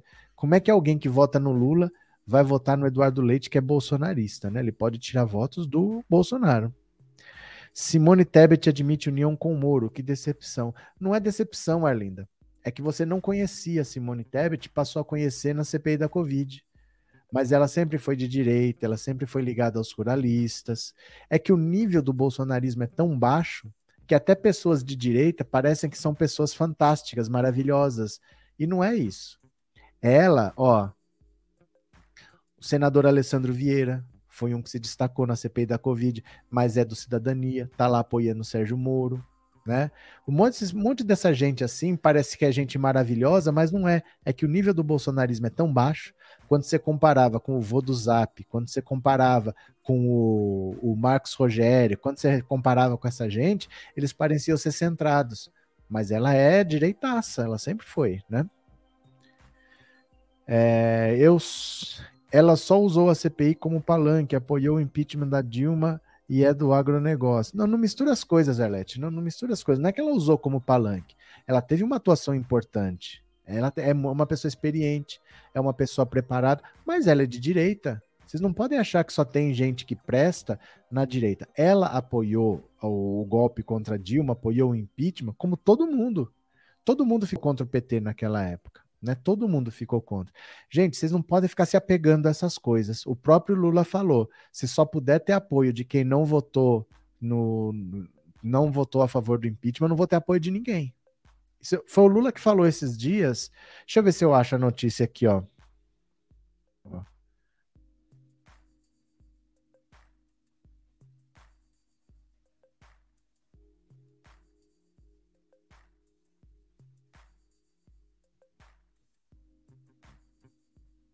Deixa eu ver se eu acho aqui, ó. Aqui, achei, ó. Achei. Dá uma olhada aqui. Essa notícia, olha. Lula, se só se for conversar só com quem não votou no impeachment da Dilma, não tem com quem conversar. Olha, o ex-presidente Lula justificou nessa terça-feira a aproximação de sua candidatura e do PT com partidos que em 2016 apoiaram o impeachment da Dilma. Segundo explicou, se fosse seu único critério, ele, pode, ele estaria paralisado na nova disputa presidencial. Se for para conversar só com quem não votou no impeachment da Dilma, você não tem com quem conversar, porque 90% da classe política votou no impeachment da Dilma. Então, se eu ficar pensando só nisso, estou paralisado diante da política, justificou Lula em entrevista com a Rádio Paraná, ao ser questionado sobre a aliança com o PSB do Carlos Siqueira e conversas com o PSD do Kassab. De acordo com o ex-presidente, ao fazer as novas aproximações com antigos adversários, ele está pensando apenas no futuro do Brasil e não mais olhando para o passado. Se eu tiver que conversar com essas pessoas, eu vou conversar, porque eu preciso pensar no Brasil a partir de 2023 e não o Brasil de 2014, 2015, 2010 ou 2011. Tenho que conversar com quem foi eleito. Se você não gosta de conversar com os contrários, é melhor então você não ser político. Justificativa semelhante foi usada por ele na entrevista para, que, para sinalizar positivamente ao ex-governador Geraldo Alckmin. A expectativa é que o ex-tucano se filie ao PSB ou ao PSD para ser vice de Lula na chapa de, de Lula. A grande arte da política é você aprender a conviver democraticamente na diversidade. Eu não quero um vice igual a mim. Não preciso de um vice do meu partido. Já dei demonstração disso em 2002 quando coloquei José Alencar, que era empresário do PL. Ainda não está certo que o Alckmin é o vice, mas se ter o Alckmin como vice é aquilo que vai facilitar a possibilidade de ganhar e governar, eu sinceramente não vejo nenhum problema em ter ele como meu vice. Então, olha, não fiquem usando isso como critério de que, ah, mas apoiou o golpe, ah, mas apoiou o golpe. Gente, todo mundo apoiou o golpe. A política, ela se faz muito das conveniências, as pessoas tomam decisões muito pensando nas próximas eleições. Quando a gente entra para o debate político, a gente tem que ter consciência disso. O cara apoiou muitas vezes porque o partido fechou questão, o partido falou vai em bloco, vai apoiar. Essas coisas são discutidas nos bastidores e você, então, ó, então a gente desfaz a aliança agora, porque você está a favor do impeachment, eu estou contra, mas nada impede que depois vocês voltem a estar juntos. Você não pode ter esse ódio e esse rancor. Ah, não, mas lá e não sei quando, no impeachment do Collor, voltando. A vida segue a vida segue, porque você vai precisar de apoio. Essas pessoas vão estar lá e você vai precisar governar. Não adianta você só falar, não, mas eu só quero quem não votou no. O povo vai votar nessas pessoas. E como é que você vai fazer? Você precisa de votos, né? Não tem muito jeito, né? Criminal da política levou à abstenção que levou o Bozo à presidência. Não entendi nada. Não entendi nada. Mas, Ana, eu vou. Todo dia você põe esse negócio de acesso ilícito de crime de Bolsonaro. Não precisa pôr isso todo dia, tá? Não precisa ficar repetindo essas mensagens todos os dias, não. Vamos, vamos tentar evoluir, tentar não repetir as mesmas mensagens. Todo dia, acesse lista de crime. Já, já sabemos, tá bom? Já sabemos. Eu não entendi o que quer dizer criminal da política levou à abstenção. Não entendi, tá? Professor, ao que parece, são os bolsonaristas que estão se destruindo e não a direita como muitos pensam. É porque assim, o bolsonarismo é uma ala pequena dentro da direita. A direita é bem maior do que o bolsonarismo. Se o bolsonarismo tem 20%, a direita tem uns 60, 70 no total. Uns 60, 70% do Brasil é direita, uns 20 ou 30 é, é esquerda. Mas é mais ou menos isso, né? Cadê? Apoiou o golpe e continua apoiando a Tebet como é um puxa-saco do Marreco. Não larga ela e o tal Alessandro Vieira Cidadania. Mas já foi, gente. Mas já foi. Já foi.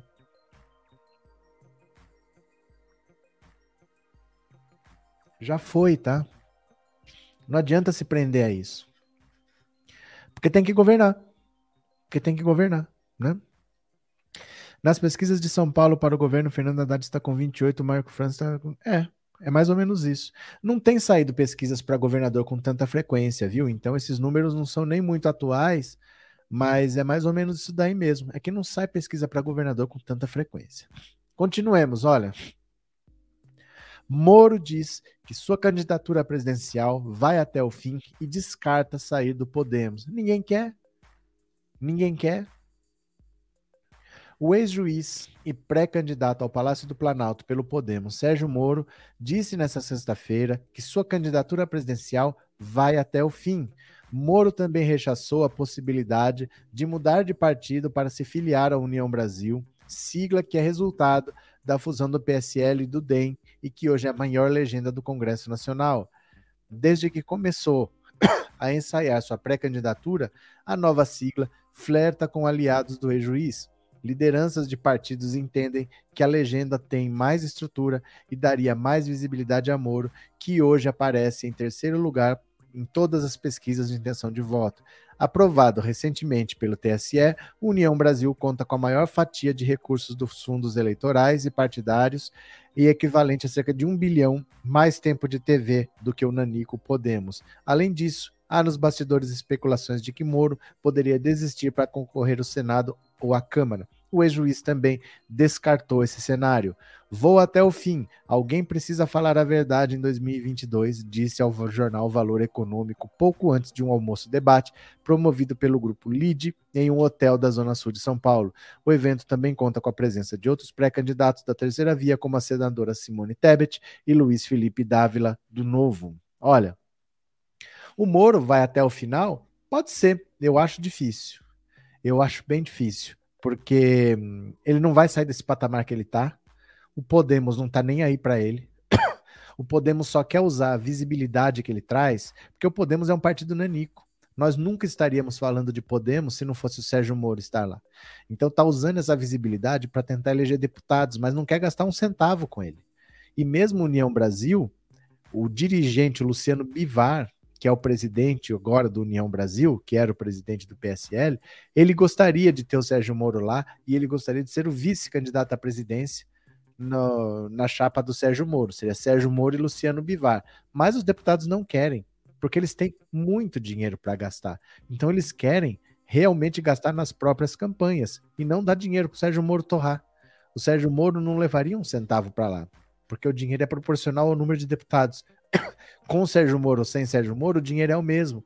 Então eles não veem sentido em dar dinheiro para o Sérgio Moro gastar, fazer uma campanha milionária aí a troco de nada. Eles querem dinheiro para as próprias campanhas. Então ele vai ter que ficar onde ele está, num partido que é nanico, que tem pouco dinheiro e que não está nem aí para elegê-lo. O Podemos não liga para a candidatura do Sérgio Moro, ele quer ganhar visibilidade e está dando muito certo, porque ninguém estaria falando do Podemos antes do Sérgio Moro ir para lá. Quem conhecia o Podemos? Quem sabia o que era o Podemos? Ninguém nem tocava nesse assunto. Então, para eles já tá bom, está do jeito que tá. Eles vão conseguir crescer. Eles têm 11 deputados, eles querem eleger mais deputados e é só essa a pretensão deles, não é eleger presidente da República, não, né? Cadê? É, o ranço que tenho do Moro consegue ser maior do que o que eu sinto por Bolsonaro. É porque assim, Michele, é que o, o Sérgio Moro, primeiro é que ele é muito cínico. Todo mundo sabe que ele foi, ó, Michele, eu peguei você com a mão dentro da gaveta roubando dinheiro. Eu filmei. Eu levei você para a justiça. Você foi condenada. Você ficou presa. Você ficou dois anos presa. E você sai dizendo que você é inocente. Isso é o Sérgio Moro, porque ele foi condenado pela justiça. A atuação dele foi tida como parcial. A, todo o trabalho dele foi anulado. As provas produzidas foram todas inutilizadas. E ele fica falando que o Lula tem que provar a inocência. Não dá para entender. O cara que é trabalha com lei, ele não conhece a Constituição. Todos nós somos inocentes, até prova em contrário. E ele não conseguiu provar nada contra o Lula porque o processo foi todo fraudado por ele. Isso reconhecido pela justiça, que ele fraudou o processo. Não é uma questão assim, ó, faltou uma prova, então eu sei que ele é culpado, mas faltou a prova para provar na justiça. Não, foi o trabalho dele, o trabalho fraudulento dele que inviabilizou tudo. E ele fica atacando os outros. Isso que dá um ranço nas pessoas. Porque ele é o errado, reconhecidamente o errado, e ele diz que errado são os outros. A justiça disse isso. Não somos nós que achamos, a justiça disse que ele é o errado da história. E ele continua com esse discurso de que ele é o certo. O que, que precisa mais acontecer? O Lula nunca provou que é inocente, mas ele, que foi considerado culpado pela justiça, ele diz que ele é certo. Então, quem é que aguenta isso, né? Professor, já que o Moro ganhou 4 milhões de reais da tal consultoria, use o dinheiro para bancar a sua candidatura à presidência. Ah, não é isso não, viu? O Podemos é um partido que vai ter perto de 200 milhões para gastar. Ele quer gastar 100 milhões.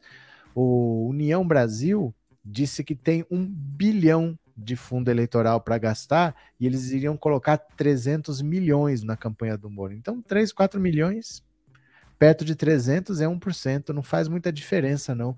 O fundo eleitoral hoje inviabiliza se usar dinheiro próprio. Né? As pessoas têm que estar num partido estruturado e o Podemos é um partido nanico.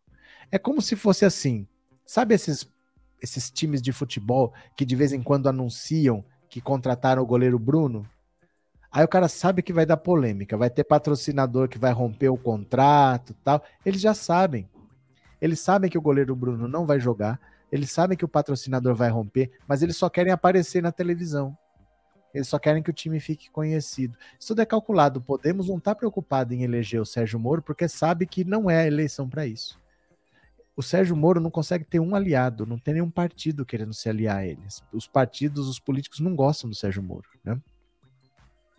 A terceira via está disparada na frente e a inflação só cresce. Ai, ai, ai, ai, ai. Deixa eu pegar mais uma notícia aqui para vocês. Ó, deixa eu pegar mais uma. Uhum. Cadê? Olha, isso aqui é muito, muito grave. Muito, muito, muito grave. Olha aqui, ó. TCU aponta indícios robustos de fraude na compra de insumo da cloroquina. Olha o governo que ia acabar com a corrupção, hein? Olha.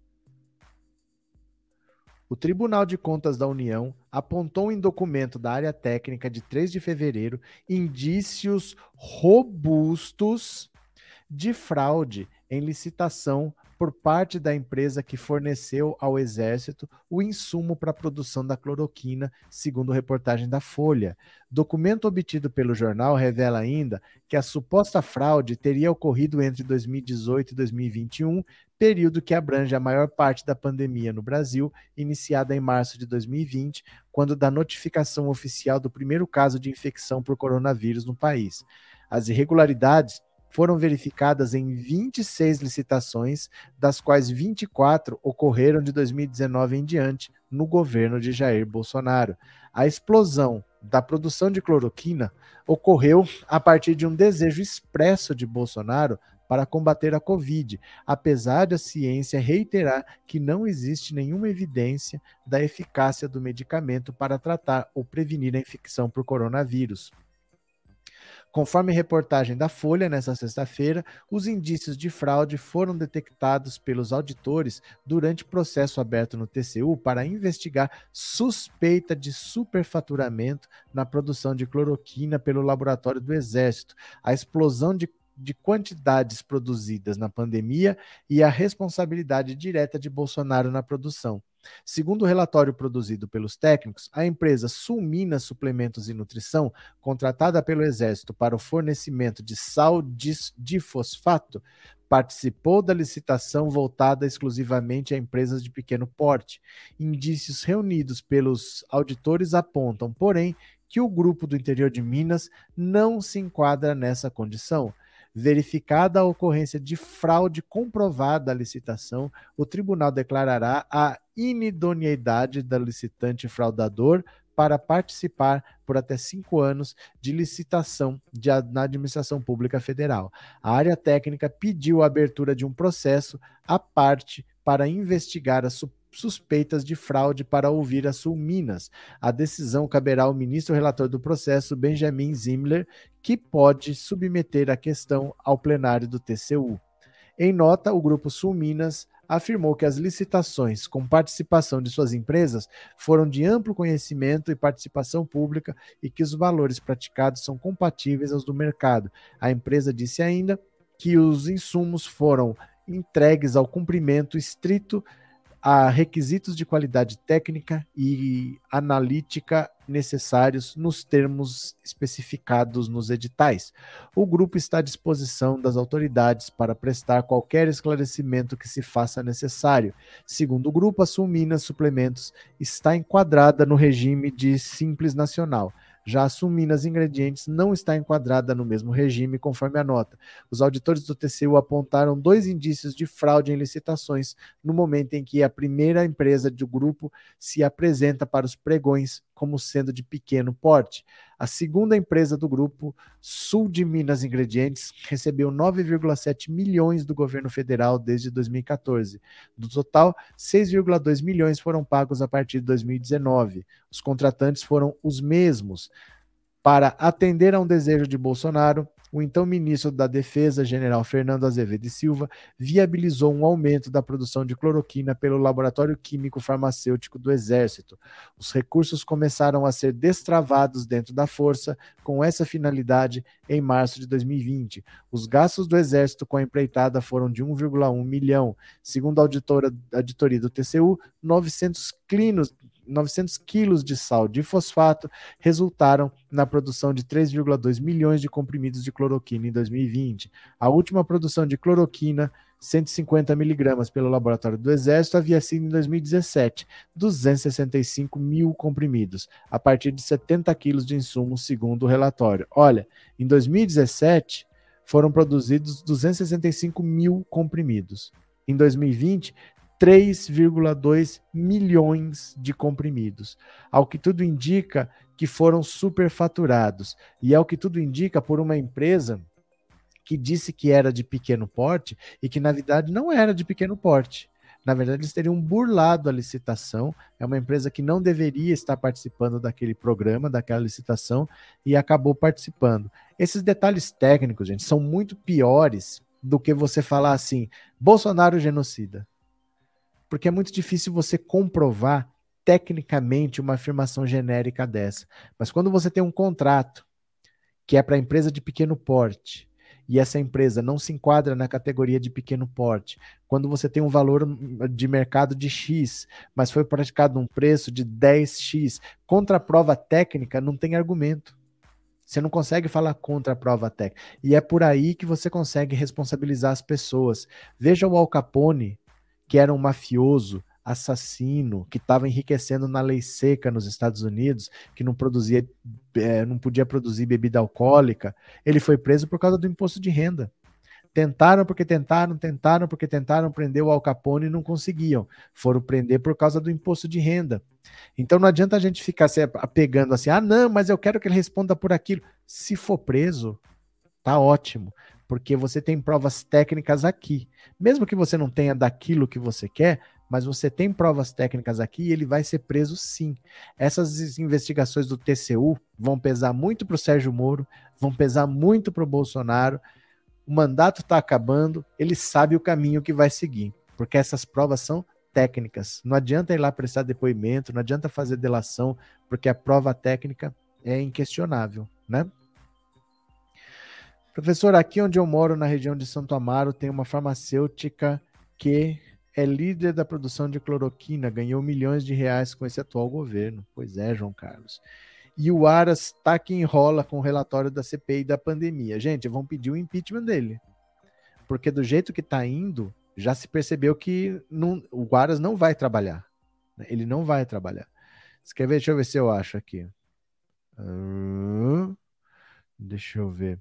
Eu tinha deixado separado aqui. Deixa eu ver se eu acho. Onde é que eu pus? Aqui. Dá uma olhada. CPI da Covid envia mais informações à PGR e Randolph Rodrigues provoca. Vejamos qual a próxima desculpa do Aras. Olha aqui, ó. Diante da afirma das afirmações da PGR, representada pelo Procurador-Geral da República, Augusto Aras, de que faltariam provas e informações no relatório final da CPI da Covid para que as investigações contra acusados pudessem ser levadas adiante, a comissão enviou, na noite dessa quinta-feira, mais dados. Segundo Basília Rodrigues, da CNN, a CPI enviou também um ofício do relator, senador Renan Calheiros, com a divisão de cada acusação por investigado. Vice-presidente da CPI, o senador Randolfo Rodrigues provocou. Acompanhamos ansiosos qual a postura que será adotada pelo procurador. Vejamos qual será a próxima desculpa do Aras. Senadores da CPI têm demonstrado irritação com a inércia de Aras, que trava as investigações para proteger Jair Bolsonaro e seus aliados. Olha, vocês lembram que eu falei para vocês que eu tinha entrado na justiça contra o Marcos Pontes. O Marcos Pontes, esse era o governo que ia acabar com a mamata da Lei Rouanet, né? O Marcos Pontes conseguiu o direito de captar pela Lei Rouanet, opa, pronto, 2,7 milhões de reais via Lei Rouanet, sendo que a Lei Rouanet só pode ser usado para eventos culturais. E o evento dele era de tecnologia. Então, como assim a Secretaria de Cultura do Marcos Frias liberou 2,7 milhões para para o Ministério da, do, do Marcos Pontes fazer um evento de tecnologia, mas liberou via Lei Rouanet, que não é para evento de tecnologia, é para evento é, cultural. Entramos lá com uma representação, veio a resposta. Tá tudo certo. Tá tudo certo. Falaram que o, não é culpa do Marcos Pontes, que ele não tem nada a ver, que ele só faz ao pedido e que cabe à Secretaria de Cultura julgar, e se dentro dos critérios dela ela achou que estava tudo certo, então tá tudo certo. Essa é a PGR durante a gestão do Aras. Você vê uma coisa flagrante que é vários eventos já foram recusados pela Secretaria de Cultura, porque não eram segundo a justificativa deles, exclusivamente culturais, não eram apenas eventos culturais, eles foram recusados. E o do Marcos Pontes, que não é um evento cultural, é uma palestra sobre tecnologia, onde quem ia palestrar era ele mesmo. Era o próprio Marcos Pontes que ia palestrar, ia também palestrar o Steve Wozniak. O Steve Wozniak fundou a Apple com o Steve Jobs mas está tudo certo. Então não me admira que no caso da CPI da Covid tenha essa inércia do Aras, porque na administração dele está virando isso daí mesmo. Ele protege o Bolsonaro, protege os protegidos do Bolsonaro, aqueles onde a mão não pode pesar, e ele está fazendo um pouco corpo mole. Vai sobrar para ele. Porque os, os senadores estão colhendo assinaturas para fazer o impeachment dele. No final do ano, acaba o governo Bolsonaro, mas o mandato do Augusto Aras, que é de dois anos, vai até setembro. Então, vindo um possível governo Lula, ele vai ter que se entender pelo menos nove meses com o Lula e a coisa vai mudar. Aí a coisa pode apertar, porque o Augusto Aras, de fato, não está querendo trabalhar, não está querendo denunciar. A acusação do Bolsonaro de ter vazado é, um inquérito sigiloso lá do TSE ele pediu arquivamento, disse que o inquérito não era sigiloso. A Polícia Federal disse que o inquérito é sigiloso e ele falou que não era sigiloso e pediu para arquivar. Então ele está cavando na própria cova dele, porque vai acabar o mandato do Bolsonaro, Bolsonaro sai, Lula vem aí, ele continua ainda até setembro, e aí ele vai perder a proteção do presidente. Se tiver que ir para cima dele, vai ser outro congresso. Se tiver que fazer o impeachment dele, vão ser outras pessoas que vão estar tá lá e ninguém vai estar tá muito afim de proteger Augusto Aras, não. Viu? Professor, quem está reclamando de Aras hoje reconduziu ele para o cargo meses atrás, sabe dizer? Não tem nada a ver uma coisa com a outra. Como assim? Quem está reclamando do Aras. Não, quem reconduziu foi o Bolsonaro. O Bolsonaro não está reclamando do Aras. Só quem reconduz é uma indicação exclusiva do presidente da República. Não depende de ninguém, não depende de voto, não tem isso. Só tem a sabatina no Senado, mas ninguém nunca foi reprovado na sabatina do Senado. Então você indica e o nome passa. Isso daí sempre passa no Senado. Depois que o presidente indica, o nome passa, mas quem reconduziu foi o Bolsonaro, né? Foi o Bolsonaro. O que Aras ganha para privaricar? Ah, o salário dele é mais ou menos uns 60 mil por mês. Tá bom para você? Multiplica por 12, dá 720 mil por mês, por, por ano. Multiplica isso por 4 anos. 4 vezes 7, 28, dá uns 3 milhões de reais. Tá pouco? É, é bolsonarista, sabe pesquisar o que aconteceu, Val? Apesar de estar notória a derrota do Bozo nas urnas, o Aras, o Aras de estar aposentando, como é que é? O Aras de estar apos, apos, deve, o Aras deve estar apostando na reeleição para ele se manter intacto na PGR. Não, todo mundo sabe que o Bolsonaro não vai se reeleger. Não existe ninguém que esteja apostando nisso, não. As pessoas sabem que não tem jeito. O próprio Bolsonaro sabe que não tem jeito, né? O gado não sabe o que é Lei Rouanet, do mesmo jeito que não sabe sobre comunismo. O Aras está muito pior do que o outro engavetador. Não, mas é porque o Bolsonaro é pior do que o outro presidente. O problema é que as coisas que o Aras tem que engavetar são mais pesadas, né? O Bolsonaro ele não é uma pessoa hábil ao ponto de, olha, eu vou fazer uma coisa discreta, ou eu vou fazer uma coisa que dá para ocultar. Ele faz coisas graves e faz escancarado. Então, quando você tem que engavetar essas coisas, fica difícil para o Aras, né? Professor, você não acha que a esquerda dá boa visibilidade ao Bozo quando colocam seus cards falando que o Bozo evitou a terceira guerra, em vez de colocar o Bozo mentiu sobre isso, pois muitos só leem os cards? Não. Não, não acho. Não acho e não sei de onde você tirou isso. De que a esquerda diz que o Bolsonaro evitou a terceira guerra. Eu não vi a esquerda falar isso. Eu vejo os bolsonaristas falarem isso. E eu não acho que a direita, eu não acho que os bolsonaristas se informem pelos canais de esquerda. Você acha que eles se informam pelos canais de esquerda? Deixa eu ver o que aconteceu com o Bolsonaro. Opa, tá dizendo aqui no 247 que o Bolsonaro evitou. Você acha que eles se informam pelos canais de esquerda? Não acho, viu? Professor, boa noite. Vou lutar até cansar para ajudar a eleger o Lula. É o jeito, né? É o jeito. Cadê? Michele Serace. Serace? O quê? Serace? O que é Serace? Aras é chonado no boçal igual ao bi inocente. Igual o bi inocente. Vixe, Michele, não entendi. É... Gado aqui tem que elogiar o nosso presidente Lula.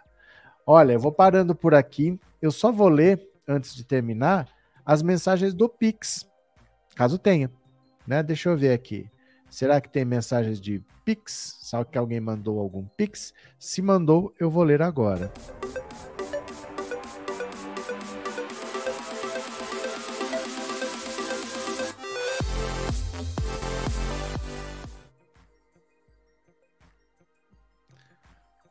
lá. Tá abrindo aqui o aplicativo, tá? Tá abrindo o aplicativo. Pronto, cadê? Vamos ver se teve algum Pix. Caso tenha, lerei agora, porque você pode pôr um recadinho lá. Olha, boa noite, professor Roberto, disse Alzira Ferreira César. Boa noite, Alzira. Obrigado pelo seu Pix. Muito obrigado. Aqui também Maria José do Nascimento, seu trabalho promove educação política e social muito relevante. É, parabéns. Obrigado, Maria José. Obrigado pelo seu Pix. Muito obrigado. E Rosângela Gomes Soares. O Bozo e seguidores acreditam que eles vão arrancar os ministros do STF do Supremo. Qual sua opinião? Não tem opinião. É porque assim, ó, não adianta você pegar um absurdo e falar assim, o que, que você acha? Eu não acho nada. Isso não é nenhum fato, né? É um absurdo. Olha, eles acham que amanhã vai chover canivete. O que, que você acha? Eu não acho nada. Eles podem falar com essas coisas malucas que eles querem aí, mas você não tem que ter opinião sobre uma coisa que não existe. Porque isso aqui é loucura, né? Boas e seguidores acreditam que eles vão arrancar os ministros do STF, do Supremo. Essas coisas não dá para você ter opinião, porque não são fatos, né? São coisas que eles inventam aí. Deixa eles pensar as loucuras deles. Mas obrigado, viu? Obrigado de coração. Quem mais? Sandra, obrigado pelo super sticker e obrigado por ser membro do canal. Valeu, meu povo querido. Muito obrigado por ter participado. Hoje atrasou um pouquinho, mas estamos aqui. Então, um beijo grande. Amanhã tem mais. Até. Tchau. Obrigado por tudo. Valeu.